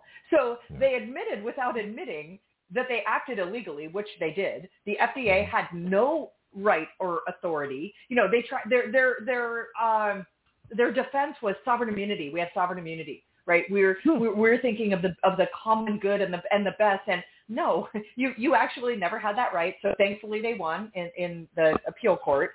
Um, and so now, but they still will not say it is okay for doctors to prescribe it. And in fact, there was a Reuters did a fact check because it's like Mhm. all these people are saying that the FDA says it's okay to treat with COVID, and and the the, the Reuters like summary was false. That's what they said, false. Hmm. The FDA, the, the, it misleading. That's what they said. Ivermectin is not FDA approved to treat COVID. Well, they can never admit that because that would give rise to the lie, and everybody would know. Of course, we know, but that the lie is that they made the the cures illegal so that they could kill people with their emergency use uh, COVID shots, or at least sell billions of dollars worth. So, so those that know that they have to maintain that. That's like they have to maintain the fantasy that uh, Biden won the 2020 election when all of us know it was a bunch of nonsense. There's no way he could have beaten Right. a fair election. So we all know that, but they have to maintain the lie. Let me so ask you this though, as sure. As a fellow conspiracy theorist, because this, is one of the ones that I have a hard time answering because I'm a total. Ongoing investigator. I've written about it. Ongoing investigator, Yeah. please. Okay, I'm, I'm going investigator. Um, do you, like I, believe that there there was a very intentional uh, goal of killing people with those shots? I don't know if the goal was killing people because I know I hear a lot of people talk about the, the, the mass genocide, and I'm thinking the world government gains power by controlling more people. I don't think the goal was ever to kill people. I think the goal was to make money. Uh, I think That's where I was going. Like I- if they if they right, wanted yeah. to kill us, they could kill us a million different ways. But then if they Mhm. want all this power, and Right. and they want people to fly their private jets and and raise their Grow their food. Like, you, Yep, clean the bathrooms. for some of Yeah, the ain't going to happen. Yeah, but they want. See, I see this as, as I see them as parasites. In other words, they want to make you sick enough to make them rich, but they don't want to kill you because they want to keep living off you. So, in other words, they want to keep giving you a booster. Now, here's a question for you. I don't know if you talk about this in the book. Then I want to spend a few minutes on our on our vaccine uh, liability bill. But um, but the, but the idea of of this it's messenger RNA technology. Messenger RNA teaches your body how to do things. It teaches your cells how to replicate. All right, then it teaches the DNA how to replicate. That's what, what RNA does, as far as I know. It could be wrong. You can tell me. But if your body learns from the first COVID jab, why would you need to give extra ones? Wouldn't the first one Right. multiply enough times to teach your body how to replicate, you know, a proper immunity, which of course it doesn't. Um, so the idea of boosters means that it doesn't work. Why would you need to boost something Oh. that's already teaching your body how to cure itself? Well, exactly. That was that was the premise that made absolutely no sense. And well, you know, so I wrote a whole thing about this on my Substack about it. The title was "Words Matter." My Substack is just my name, Substack at Jenna McCarthy. Um, you know, they they went through COVID changing the definitions of everything. Right? They Mhm. changed the definition of a vaccine. It, you know, from something that confers immunity to something which may support immunity. They they changed the definition of anti-vaxxer, right? Anti-vaxxer Yep. was someone who opposes vaccination. They literally changed the definition to someone who opposes vaccination or laws mandating it. Like Hmm. what? Like can't can't I believe that it's fine for you to be vaccinated? I just thought we lived in a free country and I We used to. Not Yeah, now. yeah. Yeah. So also herd immunity was changed. Remember the definition of herd Yeah. immunity? How how'd that get changed? Yeah. That, that's good for people to know. It just it was the percentage a percentage, right? Like it was more than half or something at some point. I I got I didn't cover that one, so I'm not exactly sure, but I know. okay, I'll changed. tell you. I'll just just to let you know that they changed it to say that herd immunity used to be natural immunity, and then they changed it to say that herd immunity comes about because of vaccines. That's how they changed it. Oh, you that's can look that up. Yeah. Let me just Yeah. uh, a couple minutes. Uh, yeah, it's fascinating. Uh, oh, do we have a lot more to talk about? Um, so I wrote a bill over two years ago. Okay, so this is like March of 2021, uh, bringing full vaccine product liability back to big pharma. I've had Malone. I've had uh, Peter McCullough. I've had Ed Dowd. You know, I've had major people on this show. I had Christina Bobb, Peter Navarro. I've had big guests on this show. Every one of them I've shared this bill, and not a single person has talked about it. I've had Pierre Kory. Now, Pierre Kory is, here's a funny story for you. So Pierre's on the show, right? And I tell him about the bill. He says, well, congratulations, that's great, but uh, it's not going to work. It's not going to go anywhere. And I said, not until you talk about it. So that's the first thing I'm going to ask him when he gets back on the show. So this bill, all it does is change three or four words. It's uh, there's two places in law where it says vaccine manufacturers shall not be civilly liable. Well, I just changed shall not be to shall be fully. What's that? Two words? you know, two words in two places. Yeah. So I changed two words in two places in law from shall not be liable to shall be fully liable, and that would put full product liability back on vaccine makers. Why is this not national news? Why isn't this circulating among America's frontline doctors? The only person who's telling people this is Judy Mikovits. She's the only one. Now I just had Naomi Wolf on the show. I'm, I'm, to I'm trying to get her to start um, doing it. Uh-huh. Jeff Childers? No, don't. Oh, Jeff. Uh, Jeff. Yeah. Uh, oh, the attorney. Yeah. Coffee and COVID. Yeah, he's been on the show. He won't do it either. Here it gets even worse. You know who? You know who I've talked to personally? Steve. Uh, Steve Kirsch, who did the Atlanta uh, Lawyer Summit on COVID. I said, Yeah. Steve, why don't, why don't I just come speak? I've got the bill that cures all your problems. I can't get invited to a single conference. We've had the solution here for over two years. Maybe you can write about it in your. What about Ron Johnson? He's a huge What- proponent. Ah, what about Ron Senator Johnson? Ron okay, you want- you want me to want me to break some news here? I've been thinking about doing this for Yeah. a while. I promised my friend I wouldn't, but my friend has passed away. My friend was was Dr. Zev Zelenko, and we used to talk off the air a lot. He's been on the show twice. I can I can send you the news, or you can just look him up. Dr. Zelenko personally placed our vaccine bill in the hands of Ron Johnson over two years ago. Ron Johnson has refused to even talk about it. He's had two major hearings. He had Pierre Kory right there, you know, and he never brought it up. He's known about this bill over two years because I know, and like I said, I'm breaking news here. I promise I wouldn't say, you know, but Dr. Zelenko's been dead for, for almost a year now. So I don't think I'm breaking a confidence at this point. And besides, people need to know that Ron Johnson has had our vaccine product liability bill since I wrote it, basically, and has done nothing about so it. So why would you have promised that you wouldn't talk about it? I don't know because he didn't want me to say it because it was a personal thing. He gave it to him, but I, I don't think I'm, I'm betraying oh. the confidence at this point. Well, I, I, I can keep secrets. I'm really good at it. I know a lot of things I don't say on the air, but I knew that he mm-hmm. he gave it to him personally, and it was it was like a, you know because he told me personally. He says you know I don't want this to get out yet, but this is what he did. So I don't like I said I've I've sat on this for you know over a year, but I think it's good for people to know that Ron Johnson knows about our bill, and has had two major well, hearings and has never brought it up. Okay, let me let me say one thing. I have to um, go right after this, but I'm I feel the need to defend Pierre um, because I, will tell you, Pierre no, is out Pierre there all. fighting all day, every him. day. Well, I, I feel like anybody. Like I have had people make comments to me like, "Why don't you take all your vitriol and you know go out there and and raise awareness about women's rights or like some other thing?" And it's like, dude you you can you can fight any battle you want. This is what I'm doing. This is what I'm fighting. Like I am fighting. Like Pierre is fighting back vaccine injury. Pierre Kory has never once, not one time, refused to see a friend of a friend of a friend. If somebody's like my my literally my daughter's mail carrier is in the hospital with COVID and doesn't know what to do. He treated my sister when she was in the hospital for pneumonia, like for, and would not take any money. Like I had to send him presents because he wouldn't. I mean, he is just he, there's only so many hours a day. He's out there. I just I want you to not feel personally like why he could do so much with this. Well, he could do so much with no, a million things. No, I understand that. All I'm asking Pierre to do and all these doctors to do is just talk about it publicly. I expect the legislators to do something, but if, if Pierre mentions it, and I was talking about the show, he just he loved the bill. He just thought it wasn't going to go anywhere. Because exactly what happened with Ron Johnson. He absolutely said these Yeah. politicians will not do it. They're they're they're in the pocket of big pharma. So what we really need are millions of people to send that bill to Congress and say, look, if you don't pass Yep. this, I'm not voting for you. That's the and that's how we're going to beat There's a the big pharma is story the in the book about Newt Gingrich, and I'll leave it at Tell that because I do have to go. I have another I have another interview right now. Okay, got to go. Uh, let's I'm- get the book. Where do you get I'm it? Warren so Ivermectin. grateful for uh, you having me on here. People can find me at Substack, Jenna McCarthy, my website, jennamccarthy.com. Um, the War on Ivermectin is, of course, available um, on on Amazon. I found it in uh, buried in the medical ethics section in the Barnes and Noble in New York City. So who knows where it might be at your bookstore? But I always ask folks like, hey, if you're ever in a bookstore, just ask for it. Put it on their radar. Just make them look it up in the system and and be be uh, be aware of it. If you do that for me, I appreciate it. Hey, thank you, Jenna. We'll talk soon, uh, especially off the air. I really Um, appreciate Go to your next interview. Good luck. It's been a Okay, pleasure. thanks. All right. You too. Bye. Okay. Bye now. Yeah, so we're actually in overtime now. So we, we timed that up to the last minute. So Jenna McCarthy, the book is The War on Ivermectin, uh, which she co-wrote with Dr. Pierre Kory. Um, and so, uh, yeah, he's right. I mean, why have I been sitting on that information? It's, it's something that people should know. Well, because I promised a friend.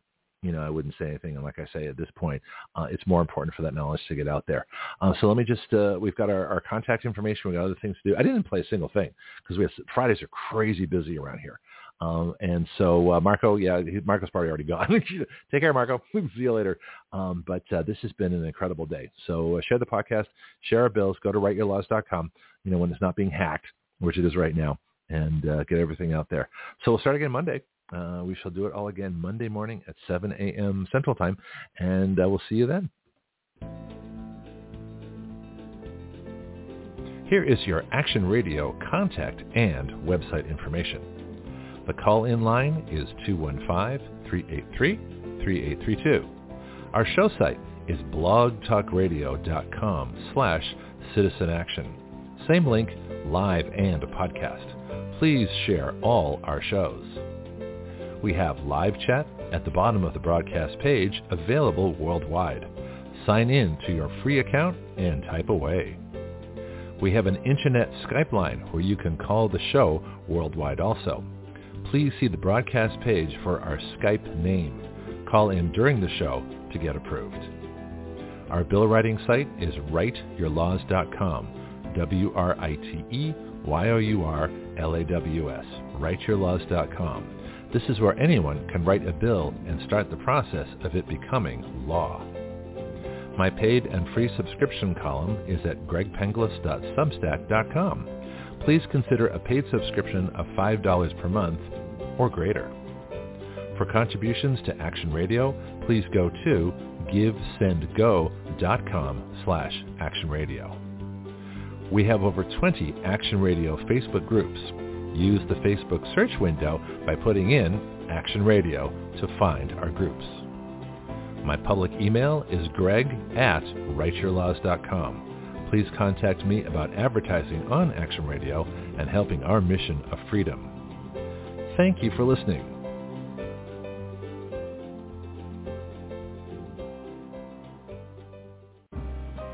Greg Penglis here for my book, The Complete Guide to Flight Instruction. Everyone at some point in their life wants to learn how to fly. Few try. Even fewer go on to get a license.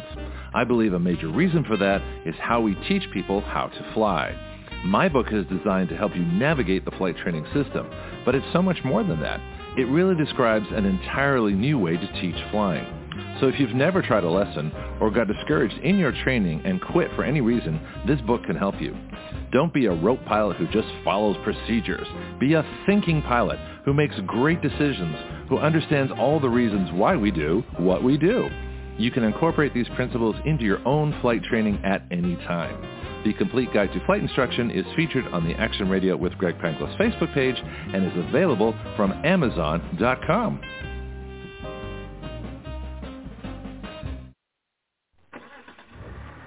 Well, that sounds good. Even better.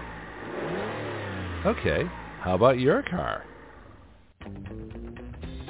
If you want the best service for your vehicle, please talk to James at Florida Stores Automotive, conveniently located at 6715 Caroline Street in the historic district of Milton, Florida, right between the Milton Bakery and the Blackwater Trail.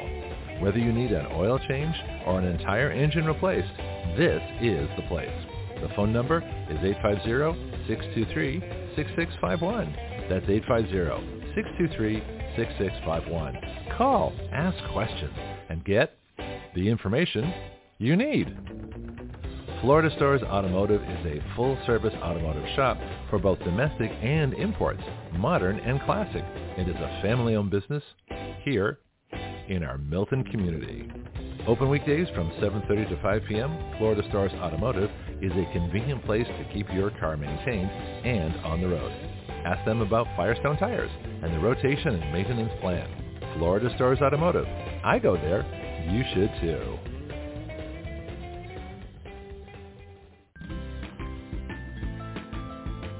Do you know your way around healthcare, insurance, pharmacies, surgery, alternative treatments and choices?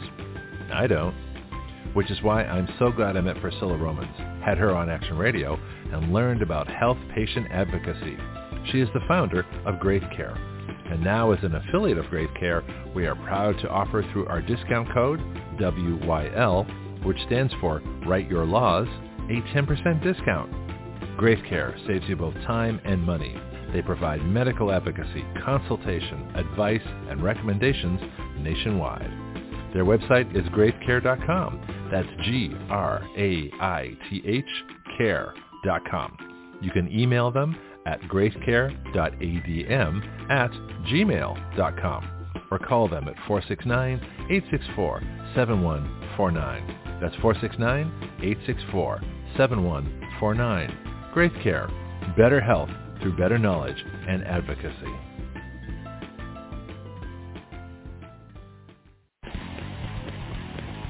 This is Greg Penglis for Strike Force, your source for pure energy. Strike Force is a concentrated energy drink that turns a half liter of your favorite beverage into an energy drink. You make your energy drink yourself. Action Radio is an affiliate of Strikeforce, so our listeners get a 20% discount. All you do is add our code WYL to the discount code window at checkout. WYL comes from our website, Write Your Laws. So, you can get your energy drink, a 20% discount, and help Action Radio change the relationship of we the people to our government. Not bad. Strikeforce is at strikeforceenergy.com. That's strikeforceenergy.com. Start your engines.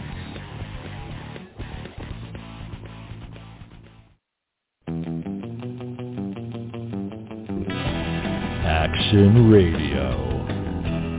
Part of the ADHD Radio Network. The ultimate free speech zone. We the people give our consent to be governed through writing the laws by which we are governed and have the power through juries to nullify the laws by which we do not consent to be governed. At Action Radio, we don't report the news. We are the news. Every other show reports what has happened. We talk about what can happen. From the questions no one has thought to ask, to the answers no one has thought to consider, to the actions no one has dared to take. That is Action Radio.